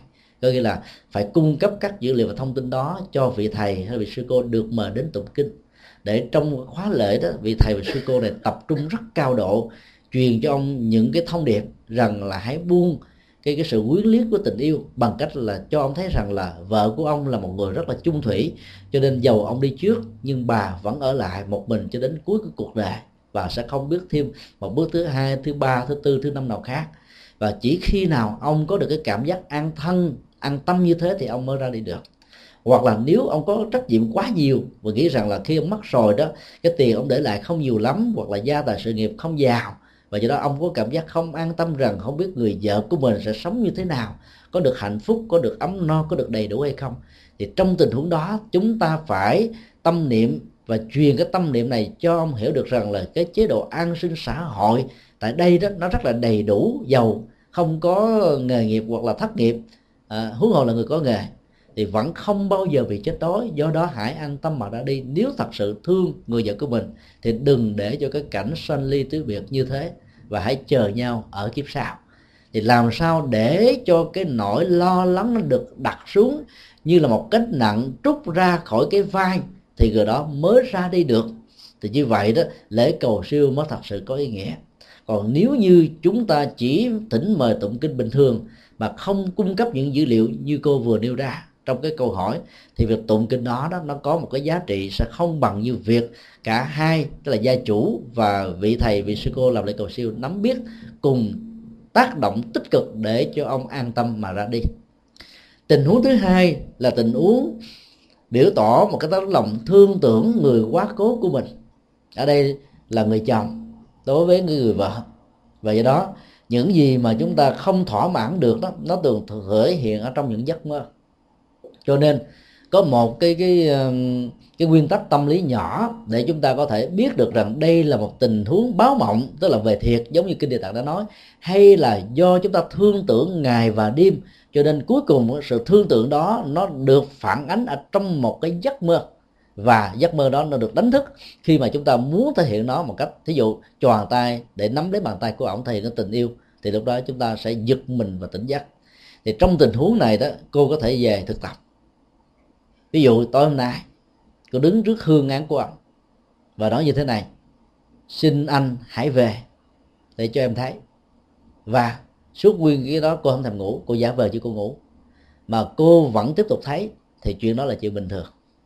Rồi ngày hôm sau, cô cũng đứng trước hương án của ông và cô nói như thế này là, xin anh đừng về, xin anh đừng về. Cứ nhẩm điều đó, rồi sau đó lên lên trên giường, tiếp tục nhẩm cái câu nói đó trong tâm thức của mình cho đến lúc nào giấc ngủ được diễn ra. Nếu sáng ngày hôm sau mà cô không thể nào nhìn thấy cái hình ảnh của ông ở trong giấc mơ, thì mình có thể đoán biết được rằng đây chỉ là một tình huống của tình yêu bị ức chế do vì thương tưởng người bạn đời rất là hạnh phúc với mình cho nên mình đã thấy người đó trong giấc mơ. Lý do tại sao chúng tôi nói như vậy là bởi vì nếu là báo mộng đó thì giàu cho chúng ta có đó là xin người đó đừng về, người đó vẫn tiếp tục về. Vì bản thân của người đó không tự cứu được chính mình. Cho nên về báo mộng cho mình biết rằng họ đang còn hiện hữu và tồn tại xung quanh ngôi nhà này, ở chỗ này hay chỗ kia. Và biết được điều đó, chúng ta mới làm các cái lễ thức cầu siêu để giúp cho họ được siêu sanh thoát qua. Bản chất của người đang có mong cầu là giàu chúng ta không tiếp nhận họ, không đón nhận họ họ vẫn nài nỉ tiếp tục thêm vài ngày nữa, cho đến lúc nào họ thấy rằng đó là một sự vô vọng hay là tuyệt vọng, thì lúc đó họ mới không đến để gặp chúng ta. Và nhất là trong tình yêu, trong hạnh phúc, thì rõ ràng giữa cô và ông hiểu rất rõ với nhau trái tim, tấm lòng và sống với nhau như thế nào thì rất rõ. Thì giàu cho cô có nói giả vờ như thế, ông vẫn cảm nhận được rằng đây là một nhu cầu cần về và tiếp tục ông sẽ về. Thì nếu cô làm cái bài thực tập như vậy mà vẫn thấy ông hiện về ở trong giấc ngủ và trong những lúc thức đó, cô vẫn có cảm giác như thế, thì hãy nên làm lễ cầu siêu. Chứ việc về nhà như vậy là hoàn toàn không tốt. Luôn tiện đây đó, chúng tôi cũng xin nói thêm là nhờ có rất nhiều phật tử rất là hoang mang. Khi người thân của mình mất đó, tôi thấy một con bướm bướm bay về ở trong nhà, thông qua một cái cửa sổ, hay là lèn vào trong cái cửa cái. Và theo phong tục tập quán dân gian của người Việt Nam đó, con bướm như vậy được xem là quá kiếp của người mới vừa được qua đời. Hiểu như thế là hiểu rất là sai lầm. Về phương diện um, y học đó, chúng ta vẫn chưa lý giải hết được rằng là khi một cái người chết để trong nhà bao nhiêu lâu đấy thì cái mùi của nó như vậy nó tạo ra một cái cái sự hấp dẫn để cho con bướm bướm này nó phải bay vào. Mà chẳng những một con mà có thể hai con, ba con. Nhưng mà vì chúng ta có thói quen để ý, hình có có mặt của con bướm hơn là số lượng của nó. Cho nên khi có mặt như vậy, ta dễ là người đó đang về thăm mình. Mà thăm như vậy là hoàn toàn đâu có tốt. Cho nên cái câu hỏi của cô là người về nhiều lần như vậy là tốt hay là xấu? Thì câu trả lời từ quan điểm và thuyết tái ra của nhà Phật là hoàn toàn xấu là bởi vì người đó đang tồn tại dưới cảnh dưới ngạ quỷ. Do vì ách tắc tuyết núi tình yêu, tình thương, gia tài, sự nghiệp, địa vị, chức tước và bất cứ một cái gì mà họ chưa hoàn tất được. Cho nên thấy và cảm nhận như vậy, chúng ta phải làm lễ cầu siêu, giúp cho người quá cố được an tâm. Thì mọi sự việc như thế mới thật sự là tốt. Và cô, nếu biết rằng là ông có một thói quen là không bao giờ an tâm vì có một nỗi lo như là một thói quen thì lúc đó phải nói với ông thế này là hãy chờ tôi ở đời sau. Thì ông sẽ ra trước. Ví dụ như cô sống thêm 10 năm nữa thì sau này cô và ông đó, lập gia đình với nhau trên lệch nhau 10 tuổi. Thì vì mình chờ đợi mà. Và cái đó nó sẽ gặp nhau. Và kinh tăng chi đó đức phật đã dạy rất rõ về những yếu tố như thế này. Một người đi trước và muốn tiếp tục nối kết tình yêu với cái người còn lại đó thì hai người trong suốt quá trình sống đó, là phải có yếu tố chung thủy một vợ một chồng đó là yếu tố tiên quyết đầu tiên.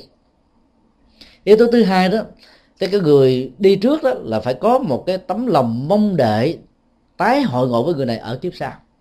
Và người còn lại đóng vai trò quan trọng bậc nhất. Chẳng những họ hứa như thế, mà họ phải thực sự làm như thế bằng cái tâm. Thì như vậy, khi mà gần qua đời cái cận tử nghiệp đó, nó trỗi về một ý niệm rằng là đi tìm kiếm cái người mà mình đã từng là vợ và chồng sống hạnh phúc hài lòng với nhau rồi khi tái sanh ra, có thể trong một gia đình khác. Ở cách xa nhau rất là nhiều dặm đường. Rồi trong một cái chuyến tình cờ gặp nhau đó, cái cảm giác thân quen nó trỗi dậy và chúng ta cảm thấy người đó là cái người là ý chung nhân với mình và kết hôn với người đó. Mặc dù biết bao nhiêu là họ hàng thân quyến bà con, giới thiệu hết người này kẻ nọ, thậm chí hơn cái người lý tưởng mình đi tìm kiếm, mình vẫn không màng đến vì mình đã có thề non hẹn biển và sống chung thủy để đạt được cái giá trị hạnh phúc này ở cái đời mà mình đã có một ý thức rất là rõ. Cho nên cô phải tâm niệm như vậy để cho ông an tâm. Thì chỉ có người vợ mới có thể giúp được người chồng quá cố mình được an tâm. Còn lễ cầu siêu mà không có sự hợp tác của người còn lại đó, thì lễ cầu siêu đó nó chỉ có một tác dụng khoảng năm, sáu chục phần trăm là cùng. Phải có một sự hợp tác thì kết quả mới đạt được như muốn. Dạ, vâng. Vâng, cảm ơn thầy. Thì cũng như là con đã hỏi thầy tí siêu. Thì thầy tí siêu cũng có nói với con rằng là à, tại vì cái người ra đi đó cái người chồng của cô đó là chưa có gặp được cô. Người ta muốn nói chăn chối với cô những cái điều gì đó nhưng mà ta không gặp được thầy. Thành như giờ người ta cũng vẫn là giống như là uh, trong lòng người ta vẫn bất ức không gặp được không nói được những cái lời gì đó. Ta muốn nói ở những cái kiếp này đó kiếp sau cô còn phải gặp lại người ta cô không trốn đi đâu được. Thì à, cái cái cái điều đó đó nó có thể là một sự thật và nó có thể không nhất thiết như vậy. Vấn đề nằm ở chỗ là của cô thôi. Cái dữ liệu mà cô vừa cung cấp đó đối là cái chết đó, là không có mặt của cô. Ở đó với tư cách là người vợ thể hiện đối với người chồng thì sự không an tâm và tiếc nuối như vậy làm cho ông phải trở về nhà để nhìn và trăn trói, mặc dầu cái ngôn ngữ của cõi âm làm cho mình không hiểu được, nhưng nó là thể hiện như thầy lý sư vừa nói là điều không sai. Cái dữ liệu thứ hai mà thầy cung cấp đó đó là đó là cô sẽ phải gặp lại người đó. Là bởi vì người này đang đi tìm mà. Rồi bây giờ thông qua một cái lễ cầu siêu nào đó, ông ra đi. Thì cái tâm niệm của tình yêu mà chưa có sự thỏa mãn ở giờ phút cuối để thấy được cái tận mắt và chia tay với người tình của mình làm cho ông bị ức dữ lắm. Và cái ức đó làm sao phải đi tìm kiếm cô ở trong tương lai. Có thể ông chờ 10 năm 20 năm 30 năm 40 năm. Rồi khi gặp lại cô thì có một cái ấn tượng thân quen và đi tìm kiếm cô. Còn lúc đó, cô có nhận ra ổng hay không, có chấp nhận hay không, đó là chuyện của cô, không phải là chuyện của ổng. Do đó chúng ta thấy nó có nhiều cái cặp tình rất là éo le. Một người thì thương một người đấm đuối, thương ngày, thương đêm Ờ, vượt qua biết bao nhiêu là khó khăn, gian trở như thế, nhưng mà khi lại gặp người kia người kia rất là lạnh nhạt và thờ ơ. Nhưng có những cái tình huống gặp nhau như là gặp lại người tri kỷ của kiếp nào. Và lúc đó đó, nó lệ thuộc hoàn toàn vào cái quyết định bây giờ của cô. Cho nên dù là một chiều hay là hai chiều, điều quan trọng nhất là chúng ta phải giúp cho hư linh được an tâm. Nhờ sự an tâm đó, hư linh mới ra đi được. Nếu chúng ta không làm điều đó chúng ta không biết cách thương hương linh. Còn việc trong đề sau có gặp nữa hay không đó là theo cái nguyện vọng của từng người. Cho nên đó là tạm thời thí dụ giờ nếu mà, mà có nhiều hành giả muốn là vãng sanh tây phương làm sao gặp lại được phải không ạ? Thì lúc đó mình có thể hứa lèo sau đó quỵt cũng được. Hứa lèo trong tình huống này hoàn toàn có lợi tại vậy giúp cho người kia an tâm. Và cái hứa lèo này không phải là sự bội bạc vì mình muốn sanh tây phương với mình không muốn sanh làm vợ chồng nữa. Thì thương người cũng phải biết thương mình và mình cũng phải tâm niệm điều đó để hương linh có thể cảm thông được và không bao giờ có một cái thái độ tiếc nuối hờn giỏi gì cả. Và như vậy là cả hai người đều được an toàn và hạnh phúc. Cảm ơn thầy dạ hai di đà phật à, chúng con chú kiện trung còn câu hỏi dạ. à, xin cảm ơn những câu trả lời rất là sâu sắc của thầy cũng như xin cảm ơn những cái câu hỏi rất hay của các bác vẫn còn một câu hỏi. Phải còn một câu hỏi cuối cùng chúng ta sẽ dừng ha. Rồi mời à, viên bảo diệu.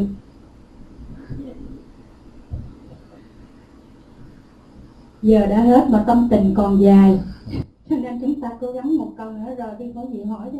Kính bạch thầy và bạch sư cô, con có danh là viên bảo diệu, hôm nay con có cơ duyên được về đây à, được à, nghe một thời pháp của thầy giảng rất là có ý nghĩa. À, con con nói run quá. Nói sao à, bây giờ con chỉ có một câu hỏi là nhờ thầy giải đáp dùm cho con.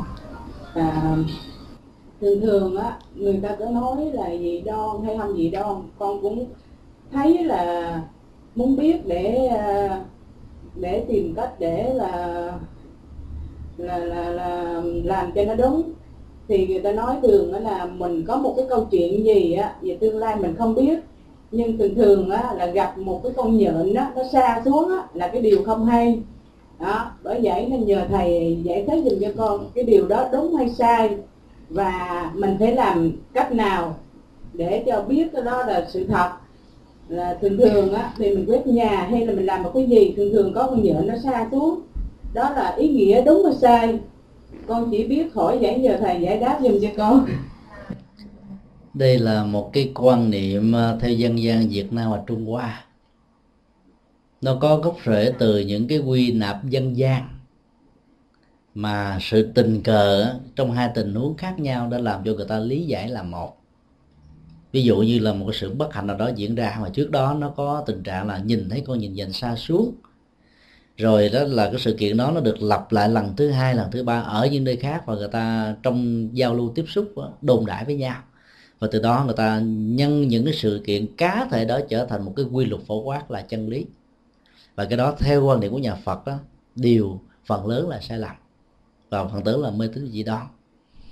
Ví dụ như trong dân gian đó người ta thường nói là ba ngày tết đó, là không nên quét nhà. Mà nếu có quét đó là phải quét từ ở trong ờ, từ bên ngoài vào bên trong tức là trước sân nhà của mình có pháo có hoa nở gì đó thì đừng có đổ đi uổng lắm. Phải hốt nó vô trong nhà để mình lùa tài sản của cải vào bên trong. Ý nghĩa biểu tượng của nó là nó mang cái yếu tố vật lý. Tại vì tất cả những cái này có mà mình quét đi với mình mình hắt bỏ mình làm đổ nát mình tung cửa cho nó bay đi nó không giữ lại với mình. Nhưng quý vị nên nhớ rằng là cái ngôi chùa nào mà không quét chùa vào những ngày tết thì phật tử ta không đi đông. Mà không đi đông á, thì chùa đó người ta đâu có cúng dường phải không à? Cho nên chùa nào quét sạch chừng nào thì người ta cúng dường chừng đó. Như vậy là cái chuyện mà quét như vậy nó đâu có ảnh hưởng đến cái chuyện mà mà mà, mà như cái quan niệm dân gian đâu. Phải không à cho nên là cái niềm tin của con người nó nó gắn liền với những cái ước mơ. Nhà Phật dạy mình có thể giữ lại cái nội dung của ước mơ và biến ước mơ đó bằng những hành động và hiện thực cụ thể. Còn các cái dữ liệu đó đó nếu bám theo đó nó sẽ trở thành một cái nỗi khủng hoảng đe dọa lớn lắm hoặc là thậm chí trong những tình huống ta gọi là chim sa cá lặn đó, thì đó là tử vong, chết, bệnh tật, tai nạn. Khi trước khi làm một việc gì lớn mà mới vừa đi ra bên ngoài mà gặp những tình trạng đó là người ta bỏ cuộc. Những người có niềm tin này, ta bỏ cuộc. Vì đó là một cái dấu hiệu, là một cái điều không vui, không lành. Mà chúng tôi dám cam đoan là phần lớn những sự kiện như thế đó, nó có tính cách ngẫu nhiên trùng hợp nhiều hơn là một hiện thực. Còn theo nhân quả của nhà Phật đó, nếu cái sự thất bại đó nó sẽ phải đến hồi nó trổ quả, thì dầu mình có trốn chỗ nào nó cũng phải trổ thôi. Tình huống đó đó, dân gian Việt Nam nhân lên rất hay là chính vỏ dưa, gặp vỏ dừa. Thì bản chất của cái cái nhân này nó đã đến hồi, nó chín mùi rồi, nó phải trổ ra thôi. Ví dụ như giờ chúng ta trồng những cái loại hoa và chúng ta biết rằng là cái mùa ờ, nóng năm nay nó nóng nhiều hơn ở tại ờ, thành phố à, à, thành phố này. Và chúng ta có nỗ lực ví dụ như là bỏ nước đá lạnh vào ở cái gốc rễ của hoa để kích thích và làm cho hoa nó được tươi hơn. Nhưng mà hoa này nó vẫn chống tàn hơn là những cái hoa nó nở vào trong cái mùa đông sắp tới với tiết lạnh. Cái cái nỗ lực của chúng ta nó nó có chỉ thể làm thay đổi cái tiến trình uh, diễn biến của một cái hạt giống nào đó đang có sẵn. Và rất hiếm những cái tình huống chúng ta có thể thay đổi đó một trăm phần trăm. Cho nên nếu nó là hậu quả của một cái mà nhân nó đã đứt chín mùi thì chúng ta nỗ lực chúng ta chỉ thay đổi được cái chút xíu thôi. Còn muốn thay đổi đó chúng ta thay đổi trước khi nó trổ quả. Đến lúc trổ quả rồi không thay đổi được nữa. Ví dụ cái quả chuối nó đã chín cây đem lên cúng cho bàn phật có thể chừng 4 ngày, nếu để đến 7 ngày là cái vỏ bắt đầu nó bị úng thúi rồi. Thì lúc đó mình có muốn cố tình giữ cái tình trạng không bị úng thúi đó bằng cách là bỏ vào trong cái tủ lạnh thì nó vẫn bị úng thúi thôi, vì cái hạt giống nó đã lúc chín mùi. Thì quan niệm nhân quả như thế thì chúng ta không sợ bất cứ một cái điềm báo nào. Mà phần lớn đó, nó đều là những cái liên hệ đến dị đoan và mê tín, nhiều hơn là bản chất của sự vật và sự kiện. Còn những cái linh cảm của con người thì đến lúc đó, nó là chính xác hoặc là những cái trực quan đó, nó lại đảm bảo được hơn. Ví dụ, giữa mẹ và con có một cái tình thương và người mẹ này là có một cái linh cảm, nhạy cảm giác quan rất là bén. Khi đứa con nó bị tai nạn giao thông, ví dụ ngay lúc mà hai phút 2 giờ 2 phút, thì ngay cái giờ phút này thì người mẹ tự cảm thấy nhói tim và ngồi sững dậy, hay là có một cái gì đó mà cảm thấy là bất an dữ lắm. Và gọi điện thoại hỏi thì mới biết rằng là đứa con mình vừa mới tai nạn diễn ra ngay cái giờ phút mình có cái hoài nghi thì cái sự trực cảm và nhạy bén như một tần số radar tiếp nhận được một cái sự phát sóng radar ở một chỗ nào khác đó chúng ta có thể xem đó như là sự thật. Còn những cái chuyện mà quan niệm nhìn nhận xa uh, chim xa cá lặn hoặc là những cái mà tương tự như thế đều không có những giá trị đúng. Cho đó chúng ta đừng quá bận tâm về những thứ này vì bận tâm như thế nó làm cho mình mất tự nhiên và sợ hãi vô cùng. Và chính cái nỗi sợ hãi đó nó trở thành một sự ám ảnh khống chế, đề sống cảm xúc, tinh thần, tâm lý, sinh hoạt hàng ngày của mình. Và từ đó, mình không có được cái kết quả như ý muốn. Là bởi vì chưa làm mình mà thấy là đã thất bại rồi. Rồi do đó mình làm không bằng cái cái nhiệt tâm, không làm bằng tâm huyết, không làm bằng phương pháp, không làm bằng sự nỗ lực, không làm bằng sự kiên trì. Cho nên kết quả của nó đạt được chẳng là bao.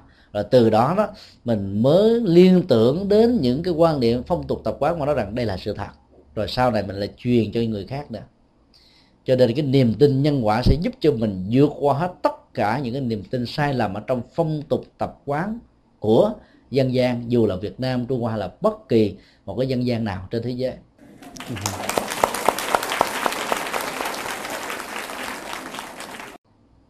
À, giờ thì không còn nữa hả? À, bây giờ khi mà dạ vâng. con dạ, con chân thành à, cảm tạ thầy và con sẽ ghi nhớ mãi những à, thời pháp sự của của thầy giảng dạy rất là ý nghĩa. Con nguyện suốt cuộc đời hướng về đạo Phật. Nam mô Di Phật. Chân thành cảm tạ thầy. Trước khi uh, kết thúc đó, thì chúng tôi xin uh, nói một cái câu chuyện này nó hơi uh, liên hệ đến cái quan niệm nhưng mà cô vừa nêu đó quý vị nhớ cái ngày tam đương đó ngày tam đương nó liên hệ đến ba bà hoàng được ba vị vua khét tiếng của trung quốc thương cái, cái ngày mà các bà này có mặt ở đường phố xá nào đó là lệnh giới nghiêm được ban hành. Bởi vì người ta sợ là có mặt những người thường dân nó có thể dẫn đến những cuộc thích khách cho nên là binh lính phải canh tuần ở các nơi. Vậy đó là việc di chuyển nó, nó trở thành một áp tắc. Nó trở thành là trở ngại giao thông rất là nhiều. Người ta mới nói ba cái ngày đó là ngày sáu vị. Ba bà này là ba ba bà hoàng của ba ông vua khác tiếng về về ác độc đó mà chứ trên thực tế đó, nếu quý vị đi vào những cái ngày tam nương đó quý vị sẽ hanh thông hơn. Chúng tôi thường đi vào những ngày này. Thì ngày đó ta kiên cử ta sợ đó. Cho nên là giao thông nó nó ít hơn là ngày bình thường.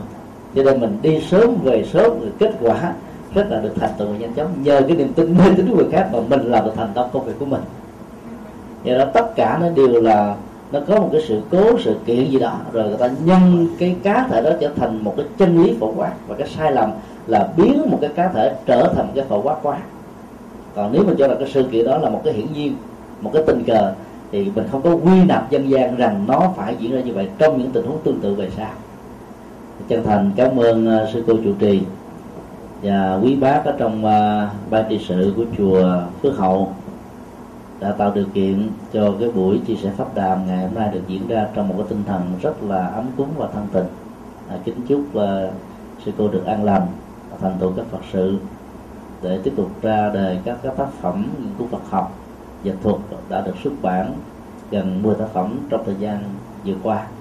Và kính chúc tất cả à, quý cư sĩ Phật tử cuộc sống à, an lành ở trong chánh pháp để tiếp tục cái con đường lý tưởng mà mình đã đi theo để hướng dẫn con em người thân quý thuộc của mình. Nam mô bổn sư thích ca mâu ni phật tác đại chứng minh.